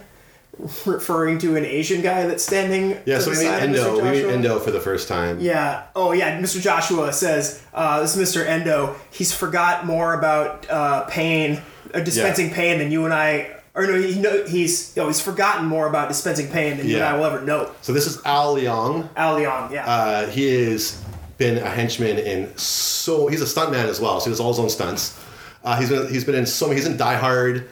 Uh, he's in just countless uh, action movies from the 80s and 90s. if I'm not mistaken, Al Leong is also the advocate for like um, Asian representation in Hollywood, Big time. for the Academy or something like that. Yeah, he's uh, he's like he was also in They Live. Remember, we just Yeah. uh, br- uh, briefly Big Trouble in Little China. Like his his uh, his uh, Genghis Khan and Bill and Ted's Excellent Adventure. Right. Like his his resume is vast. The people he's worked with, he is a very respected man, and uh, he, he gets killed real good in a lot of his movies. Yep. So what happens here is This is awful. This- it is awful, yeah. I hate watching this scene. Mr. Joshua says, uh, if, you, if you tell me everything, I promise I'll kill you quick. And uh, he- basically, Riggs is like, I, I, I told you everything I know. Like, he, he, he you killed Hunsaker before he, he spilled the He's like, beans. "That's bullshit." He's like, you're lying. I wish I could believe you. Um, and he says, uh, Mr. Endo. And uh, he fucking starts. So he's got, I think it's like a car battery, battery. with like a sponge around the So every ends of time he it. goes through the water, he zaps him with Yeah, it. he puts it to his chest, just Oh. lights him up a bunch of times. Oh, it's awful. Oh, it's intense. Um, we cut to the, some more guys rough, roughing up Murtaugh. in a much more traditional uh, beat beat Yeah. down type of way. Your more classic roughing He's up. getting it easy. He's just getting punched in the face a Bra- bunch. brass knuckles to the ribs or something. Yeah, and then his, uh, they bring out his daughter. Yeah, they bring out his daughter. We cut back to Riggs, and he's alone with uh, Endo. Actually, what happens first is Endo. Endo sa- sorry, Endo says uh, he doesn't know anything. There's no way anybody could take that Yeah, kind of no- pain and not talk. Nobody could take that. Yeah. And then Joshua says, "All right, well then finish him," and he leaves. And he gets close to Riggs hanging on the hook, and so Riggs fucking headbutts him, Yeah. kicks his face into the concrete, and then grabs him with his ankles and snaps his Snaps neck. his neck. And then he climbs himself off the hook. It's awesome. It's so dope. Yeah. Uh, and then uh, we cut back to yeah, we cut back to Murtaugh. Uh, they The- bring the, the generals talking to him. yeah, they bring Rihanna in and, and like hook her onto a thing, and then once again he's like, "You have a very beautiful daughter. well done." Before we do this, I just want you I just to know- want to remark how beautiful your daughter is. And uh, yeah, Riggs is like, "You do it, I'll fucking kill you." And uh, he's like, uh, "Oh, spare me, son. Uh, there's there's no more heroes left in this world." And of course, right at that time, Riggs busts in the door and throws Endo's body on some goons and starts fucking He people also up. snaps another guy's Yeah, neck. start- starts Just snapping grabs, necks. grabs a guy's neck and snaps it. He's shooting everywhere. So uh, McAllister and uh, Joshua get away. yeah, uh, Riggs t- unties Rianne and uh, Murtaugh. Um, he also s- says the line, uh, uh, "Hey, Rutch, uh, what did one shepherd say to the other shepherd? Let's get the flock out of here." Oh wow! So they go. Uh, they they exit through. we- we- Remember, we're in the back room, the most, the largest back room of a nightclub of all time. Because Yeah. they go It's a into cavernous yeah, labyrinth of, of, of various torture rooms. Yeah. Uh, so they go out to the nightclub. Immediately, Mel Gibson just looks at one of the henchmen and just blasts him to the ground. oh yeah the bartender's like hey what are you doing and he just shoots him in the nightclub So he shoots everybody. They shoot everybody on the way out of the nightclub pretty savagely. yeah joshua busts in and starts sh- firing a machine Oh, gun it's everywhere Great. So they had this big giant shootout.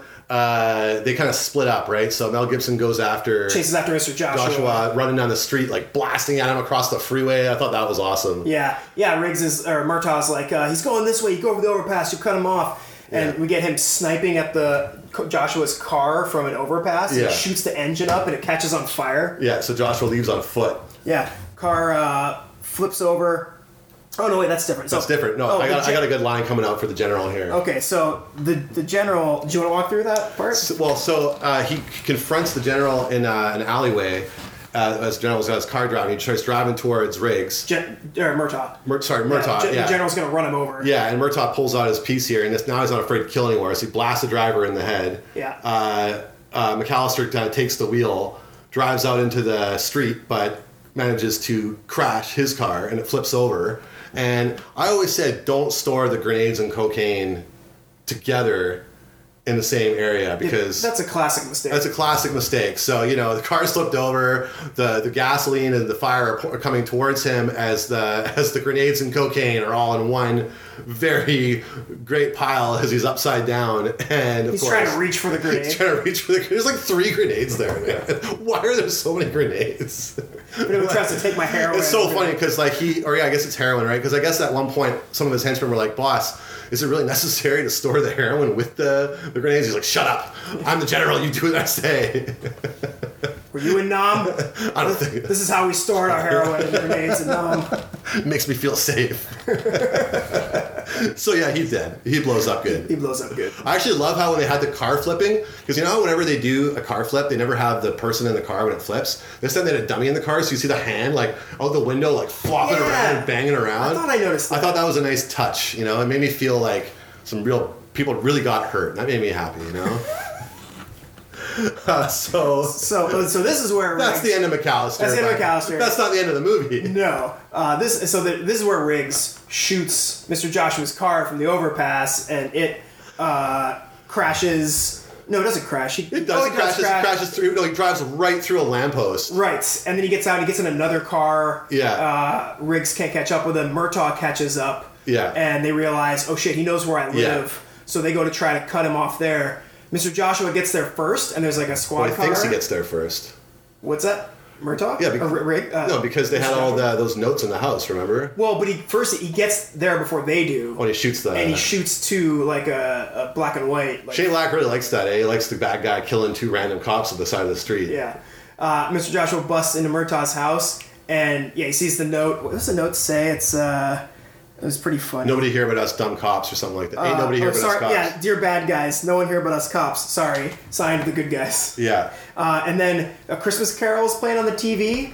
Yeah, the original Alistair Sim version where he's like, "Hey, what, hey, what day is it today? And just as the nanny's about to say, Whoa, it's crip! Then the car crashes through the. uh, No, fucking Jo- Mr. Joshua's like, goddamn, fucking Christmas, and he shoots the That's TV. right, shoots the TV, yeah. and then uh, the police car busts into the wall To of the his living house, and Mr. Joshua lights it up with his machine gun. He looks in the driver's seat, and there's a nightstick holding the gas Yeah. pedal down, and that's when Riggs comes in and hold, puts a gun to his head. Th- and this is just completely insane what Oh, happens What next. happens next? Yeah. So basically, they just let. So you know, they're they're, they're basically they could just put him in cuffs and, the they've- movie they've would be got him. over. They've disarmed him. But instead, Mel Gibson's like, "You want to take a shot at the champ?" yeah, he goes, "What do you say, champ? You want to shout at the title?" Shot, yeah, shot at the title. And Mr. Joshua is like, "Don't mind if I do." And basically, all the cops show up, and Murtaugh just lets the two of them. No, he runs out to stop. Goes, just let him go. It's all good. I can let, let him fight. Let him fight. I take full responsibility. He just killed two cops. like it's so and they're all like, insane. "Yeah, cool." And like, there's various moments in the fight where like, not much, but like briefly, Joshua's got the upper hand, right? And they could just blow the guy away and end it right there. Yeah, And he- they're like, he almost drowns him at one point. Uh, Rig- Riggs will come back, and you know, so eventually Riggs does come back and he kicks the shit out of Josh. I love how he also gets like a metal pipe out of nowhere, just like finds that metal pipe. Yeah, and so then and and Murtaugh throws a nightstick to Riggs so he can fight him back Oh, he with fucks it. him up, and then you liked how he did a bunch of jujitsu here. Sure did. So the, I thought about that right away. Like, isn't this early in Hollywood for these types of jujitsu it's moves? very early. We'll be talking about that a little later. Yeah. Uh, so what hap- The way it plays out is they disarm each other again from the pipe and the nightstick, and uh, they get on the ground and they're rolling around. Uh, Riggs thr throws an armbar on him. Good looking Yeah, armbar. good looking armbar. He gets out of it. Uh, Joshua gets on top. He puts him in a triangle choke. Yeah. Starts choking him out. Murtaugh's like, "Do it! Snap Do his it, neck!" snap his neck. And he's uh, decides at the last second he's not worth it. Gets off of him, and then Murtaugh says, "All right, get this piece of shit off my lawn." okay, boys, that's enough. And then we have a Die Hard moment. Wait, wait, what is the Die Hard moment? Oh. Well, it's just like at the end of Die Hard, where you think the bad guy is totally beaten up, and out of nowhere, he like whips out his gun. He takes the gun out of the cop's holster, and then Riggs and Murtaugh in unison flip towards him and blast the shit out of him. right, yeah, Love it. Like, bam, bro, bro, shoot. yeah, yeah. Uh, yeah. That's basically the end. We get a little scene of uh, Riggs visiting his wife's grave, and yeah. uh, I miss a kid. and then having I think Christmas dinner with. Uh, Yeah, and he goes, "Can I bring my friend?" And he brings his dog Brings- in, brings his and they're like, dog "I think in. the cat. I don't think the cat's gonna like that." And then we hear like, "Wow!" and they all lived happily ever after, and did three more movies. and did together. three more movies. Yeah, and we're gonna do them all over time. Okay, and and uh, before we that, that's that's Lethal Weapon. Before we give our ratings, uh, let's quickly talk about we skipped over one of the most memorable scenes of the Yeah. movie, uh, where We're just so excited to talk about all the fun action parts. We forgot to talk about the really depressing part. Yeah, I think that might be it. Um, there's a scene early on where, to really drive home how suicidal uh, Riggs is, where he's looking at a picture of his wife at night. He's drawing Bawling his eyes out. on his eyes out. Really looks like he's crying. It's a really like Mel Gibson. Like I mean, the guy is not an Academy Award winning actor because he sucks at acting. Like he's a fucking phenomenal actor. he can deliver a performance, Yeah. and this is one of his better ones. He does. He, he takes the bullet out. He like cleans it off while he's crying. He puts it in the gun. He puts it to his head. Then he puts it in his mouth, and he like starts pulling the thing back, and he just fucking can't do it. And He can't do it. talks to the picture of his wife. He's like, "I'll see you soon, he's kid." like, I miss you. I'll see you in a while, a long while. Like this is a long while because then he realizes he doesn't want to kill himself, right? Right, yeah. Yeah. It's really like it's a tragic scene, but it does give a lot a lot of depth to the character of Riggs, and you kind of get a little bit more why he wants to die, right? He's Yeah, just these that are depressed. these are fully fleshed out characters. They are. and I think it makes the movie the stakes of the last thirty minutes of the movie so much better. Yeah. right. yeah i don't know it's such it's such a like it's such a it, it- it's such a cliche but it truly is a timeless classic it's a movie that doesn't really show its age at all um it really like it's just it's fantastic I, I fucking love this movie man like every time i watch it like i think i like this movie more every time i watch it with every subsequent viewing i find more to enjoy out of it I agree completely. I felt the same way when I was done. it's watching. so good i give it uh five drano pills out of five Uh, I'm gonna give it five shots of Canadian mist out of five. Okay, good. All right, we're going to take a little break here and we'll be back with questions and what we learned. Bye. Mama says police misshoot black people. Is it true? yeah, is it true? Is that true? Uh, Yeah, is it true? Is that true?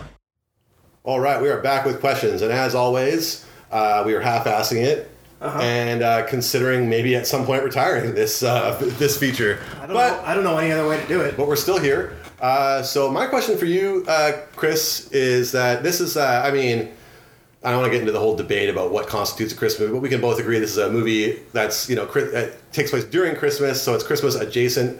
What are some other notable movies that you know aren't necessarily about Christmas, but Christmas is the backdrop of their of their story? Right. I will say up top, I am very liberal now. with So am that I, so am Policy. I. If it has Christmas even in it for a minute, I like watching it around Christmas. Same time. here. Same here. Uh, So obviously, Die Hard. Everybody knows that one now. Yeah. Uh, Gremlins. I think people have caught up with that as well. yeah. Um, one that I caught recently is uh, Eastern Promises with Vigo Mortensen. with Vigil Mortenstein. Yeah, takes place around Christmas time. And if you want to see the hottest fully nude action scene ever, watch Eastern Promises. Yeah, yeah. If you want to see Vigo Mortensen's sack, Just flopping around Yeah. in, the, wi- in the Russian bathhouse as he And- murders, and I do. as he stabs guys to death. yeah, yeah, in a gruesome scene. yeah. Uh, and then oh, what was the other one? There's a few. I Grand Grand Budapest Hotel. right. Um, mean Girls. Yeah, I like that movie. it's a good movie. Uh, and then you mentioned um, some of the Harry Potter movies have great, great Christmas moments. Yeah, two or three of them at least have Christmas takes I place. love the giant tree that they have in Hogwarts. It's awesome. Yeah, you get the, the, the one the, the da- the big dance. I also really like the. I, I, what I worry about though is you know how did the Patels think about that? I mean, they went to the Christmas party. I know, but I mean it wasn't for them. Fucking racist ass Hogwarts.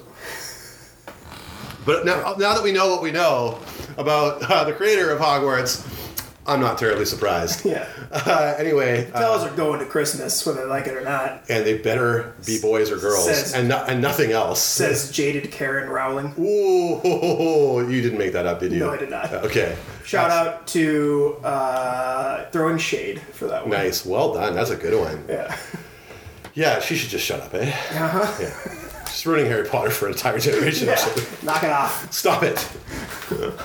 I don't want to have to stop enjoying Harry Potter. I truly love that franchise. So if you're listening, and I know you are, knock it off. You hear that? You can keep listening, JK, but knock it off. And we're not just kidding. No. uh, all right, so I got to ask you, of course. Uh, we got to figure out here who's a Riggs and who's a Murtaugh between the two of us. Well- so I just want to make my case here. So, I mean, I, now I have had a mustache in the past, which puts me closer to the Murtaugh camp, but I'm going to argue that I'm a Riggs and you're a Murtaugh. You know what? I was going to say You know, not that I don't like my first, my immediate instinct would be if you asked me this question five years ago, I wouldn't even budge on this. I'd be like, no, I'm a Riggs, I'm a Riggs. No way, man, I'm a Murtaugh. I'm crusty, I'm codgerly, ahead of my years. You like to work alone. I like to work alone. I don't, I'm, too, I'm, getting, I'm getting too old for this shit. You'd probably carry a six shooter. Yeah, because this is jam. Right. Yeah, so you know what? I, uh, and then I got I got jujitsu. Yeah. I'm single and I'm suicidal. Yeah. So you know. oh boy. All right. So Um, we'll be back and uh, we'll talk about what we learned. No, I'm actually going to get Chris to a psychologist. so what we learned might be in a few months, guys. Anyway. but no, you're, you're all right. I like that assessment, and it's an honest assessment. You're all right too, man. You're the you're the Riggs and I'm the Murtaugh in this relationship. so glad we settled uh, that. you guys go fuck yourselves, and we'll be back with what we learned. The man is suicidal. And you're sure of that diagnosis? You have no doubts. You know that. No, there are no absolutes in life. End of of course discussion. Not. It can't. We're be gonna the wait. end. We And can't then if wait. he sir. offs himself, then we'll know I was wrong. All right, we're back. I finished my six months of therapy. I really worked through some stuff and I'm feeling good. That's good. I'm really glad that we were able to get to the bottom of your uh, many psychosis. Got to, back back together with my ex-wife. I could see my kids again. It's great. Oh boy, you're still delusional. all right, so this is what we learned. Uh, yeah, what did we learn? Well, real quick. Well, Oh, we just learned something real fun. Yeah, so uh, yeah, we tried the Lethal Weapon video game for the Super Nintendo, and oh my god, I would have been really upset if I. Uh, well, first I would have been super stoked I if I, probably, were I probably would have actually enjoyed that as a kid. You'll put up with bad controls and shit when you're a kid. Yeah, it's pretty bad. So like you start out as Riggs. It's a platforming shooter, kinda Yeah, like Contra or But something. the way that they're, the characters are animated, the way they look is fucking hilarious. Like Mel Gibson does look bad, but then uh, when, with Riggs, he just looks like a slouched over old man. Looks, yeah, it looks looks like he's shuffling along. like a caveman. Yeah, I think it's uh, they call it Lethal Weapon. I think it came out when Lethal Weapon three came out. Yeah, because it's got the, the logo and Joe Pesci back there with the blonde hair. right. But uh, yeah, we don't recommend it. No, No, don't buy I that. recommend turning it on for a minute. yeah, if you have a, an emulator uh, system like I do, you can just throw it on for a few minutes and have a good time. But don't buy it online for like seventy dollars, still packaged. Buy it still packaged and then hang it on your wall. I will bet it's worth a lot of fucking. money. Probably, one of those those types of games that like didn't sell a lot. They did produce a lot of copies. Those are the true ones. Like when I was trading in my um, all my uh, Xbox 360, Wii, and PS3 games to get the Xbox One. You know, because you traded all the consoles, all the games, and you get basically get a console and a bunch of new games for free. Yeah. Not with these new ones, but with the previous generation. And they were scanning in all my games, and I had Super Mario Strikers Charged for the Wii. Oh, that game rules. Yeah, right. And apparently it's really rare. And when they were scanning the trade value, like they would scan all, all my beloved games, would be like seven dollars, four dollars, eight dollars, and they scanned in um, Super Mario Strikers Charged thirty-five dollars. I was like, what? Yeah. That was the trade-in value for that game. You know why? Because people don't sell it. It's rare. Yeah. It's not about if it's a good game when you're a collector. It's about how hard is it to find and is it still in its package? Like this Super Mario 3 just went for $158,000. Yeah. And one of the reasons is because on the cover of it, his uh, thumb is obscuring the logo, and they fixed that for later Oh. uh, later releases, right? So if you can get sealed, the one where his thumb's obscuring it, that's it's fucking nuts. I have a sealed copy of Final Fantasy IX It's greatest hits for though. the PS2. Uh, yeah, even the greatest hits is still worth like 50, 60 Final Fantasy bucks 9 for now. the PS1. Yeah. Yeah, and they uh, if you have one that's not the greatest hits version in the package, it's worth like three hundred bucks. Or something. My uh, so I have like a lot of my PS like my beloved PS1 games. I kept them, and I was going through because I'm cleaning out my closets here, and uh, one of the games I have on PS1 complete is Parasite Eve. Oh And I yeah, still have the demo disc. Oh, cool. And it's the original version. I still, it's on it's in mint condition. It's s- not sealed, but like the discs are all pristine. I got both game discs, the demo disc, the instruction manual. I can get like a hundred bucks for it if I wanted to sell it. Yeah. I'm not going to. I want that shit to go up. oh in hell value. yeah, yeah, that kind of shit you hang on. But it's pretty to. cool. Yeah. Anyway, what did we learn about this movie? Well, uh, so I learned. I kind of already knew this, but I got the details of it. So, obviously, we pointed out the cool, very realistic uh, Brazilian jiu-jitsu And early. in the yeah, very early Brazilian jiu-jitsu in the end of this movie, the triangle choke and the armbar and everything. So, I don't know whose call it was to do this, but I think it might have been Mel Gibson probably, but they wanted it to look like real fighting and really, you know, figure out a way to capture that this guy is a martial arts expert and like a badass. So they got a special consultant on, uncredited in the movie, uh, it was for that scene specifically, and it is uh, Hoist Gracie, the original UFC world champion, uh, the guy that brought Brazilian Jiu Jitsu to America. Yeah, he's a legend. Like, um, like there is no UFC or Ultimate Fighting without the Gracies. Like, Exactly. They're the godfathers of mixed martial arts. Brazilian Jiu Jitsu got proven at UFC 1 and in the early Pride fights in Japan to be the basically the best martial art for fighting to the point where you had to learn it in addition to whatever else you were good at or you didn't stand Well, a chance. hence mixed martial arts. Yeah. Right. That's what I'm Right. saying. But there's not. I don't think there's any other martial art like you know Muay Thai is proven to be way more important than regular boxing or karate. But when it comes to grappling, No. Even if you're a wrestler, you have to understand at least like a basic level of jiu-jitsu. if or you you're want fucked. if you want to elevate yourself to the like and we've seen punchers you know get lucky in, fi- in four or five fights and get their way to a title shot only to be put in their place brutally by someone who can do like i remember john fitch back in his day you know he would be that guy who this young this young guy would be pounding guys unconscious would go up against john fitch on their way to a title shot and he would just fucking wrestle them into nothing Right. Yeah, and now you've got like guys like Khabib and Nurmagomedov who've perfected wrestling so much that they can. And he, but he also does jujitsu. That's the thing. Yeah. If he didn't, some jujitsu black belt would eventually tap him out. He knows enough to not We're losing get submitted. everyone. Right. Anyway, uh, yeah, we are. But it is cool that Hoist Gracie choreographed that. I think that's really awesome. You can tell, like, I was shocked. Like, I've seen this movie many times, but I don't, like, I, last time I watched it was five years ago, and, like, I, st- I still like UFC then, but I like it even more now. Yeah. And, like, I can pinpoint those types of moves when I watch movies now. I'll be like, oh, I fucking know what that move is. and I know what that move is. Well, and- turn, tune into our other podcast, Ultimate Podcasting Championship, to learn more about our views on MMA. Uh, did you learn anything? very racially charged. Really, take every episode just Uh, takes a real hard racial spin. I, uh, I did learn a couple of things. Um, I learned that uh, Nathan's standing up. He's walking over to his notebook. I learned that when uh, Shane Black was writing this movie, uh, he was his original draft was a really really dark and really like horrible and like really like vicious, and then he knew that it couldn't it was never going to get sold, so he softened it. He, re- he rewrote it and he softened it up, and that's the one that we ultimately He was like, I know the answer. Suicide. suicide. I also learned that they really wanted Leonard Nimoy to direct this movie cool. because he was a big- he was a hot shot like director like uh, um, Star Trek Four: The Voyage Home was like a massive box office hit. Like people don't talk about that movie enough in the context of it being like a Disney movie before there were Disney. Like it was Oh like yeah, it's a blockbuster. it's a huge movie that like took Star Trek, married it with whales and Family Fun, and like turned like it was excellent, right? So he directed that, and what when he was making this movie, uh, he was doing Three Men and a Baby, so he wasn't available. Oh, and that was gonna be my little bit of knowledge Was that the I know. highest grossing movie of 1987. I loved that movie as a kid. It's so good. I've seen it a bunch. And Mr. Spock directed it. yeah. Because Mr. Spock was the shit. You know, on that same token, I also learned that uh, so this is a Joel Silver movie, and Yeah. so is Die Hard. Yeah, And- for sure. So was The Matrix. Yeah, and uh, Bruce Willis and Mel Gibson were both up for both of these parts, Yeah. and they had to divvy it up. And uh, Mel went with this one, and Bruce went with Die Hard. I'd say it worked out great for both of them. I think that's a better casting for both. Although I could easily see each person doing this role. Definitely see Mel Gibson in Die Hard. I think he would have been too, his energy would have been too frantic for John McClane. Maybe, yeah. And I think John McClane would have been too much of a Joe Hollenbeck to be rigged. So it Yeah. worked out. I think Bruce Willis got to do his, uh, uh, or Mel Gibson got to do his, um, or rather, Bruce Willis got to do his Richard Donner movie way later with 16 Blocks with Most Def. I don't know if you ever saw that. Yes. Very underrated. It's a good movie. It's his last movie. Very, it totally bombed hard. It's too bad because it's a really good underrated flick. Yeah. All right.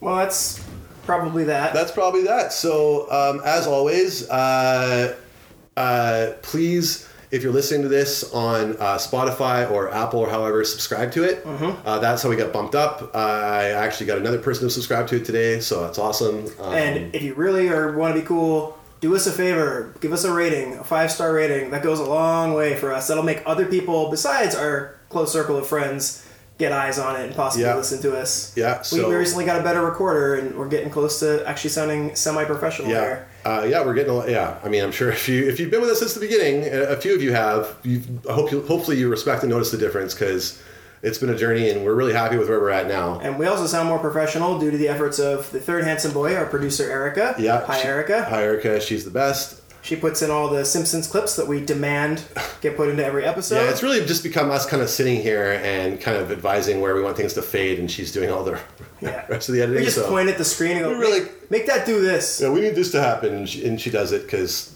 that's the extent of our understanding of the editing process. Because we're the talent, right? I mean, we don't need to know what the little people do. Yeah. So, anyways, Erica, I love you, uh, and uh, yeah, we're uh, Love you too, Erica. we're gonna be back uh, with another more probably more traditional Christmas movie. I don't think we've totally settled on it, but I think probably Home Alone. That's definitely coming up. We might squeeze one more. I think we're going to try and squeeze one more in. Uh, we don't know what it is, so yet for sure. So if you have any ideas, uh, feel free to reach out to us. We're also, I think, going to make uh, an Instagram post where we ask for ideas. So Mm-hmm. stay tuned. And uh, oh, there's one other thing I forgot. What was it? I don't know what. Uh, Oh, uh, go fuck yourselves. agreed. Bye. Merry Christmas. Merry Christmas.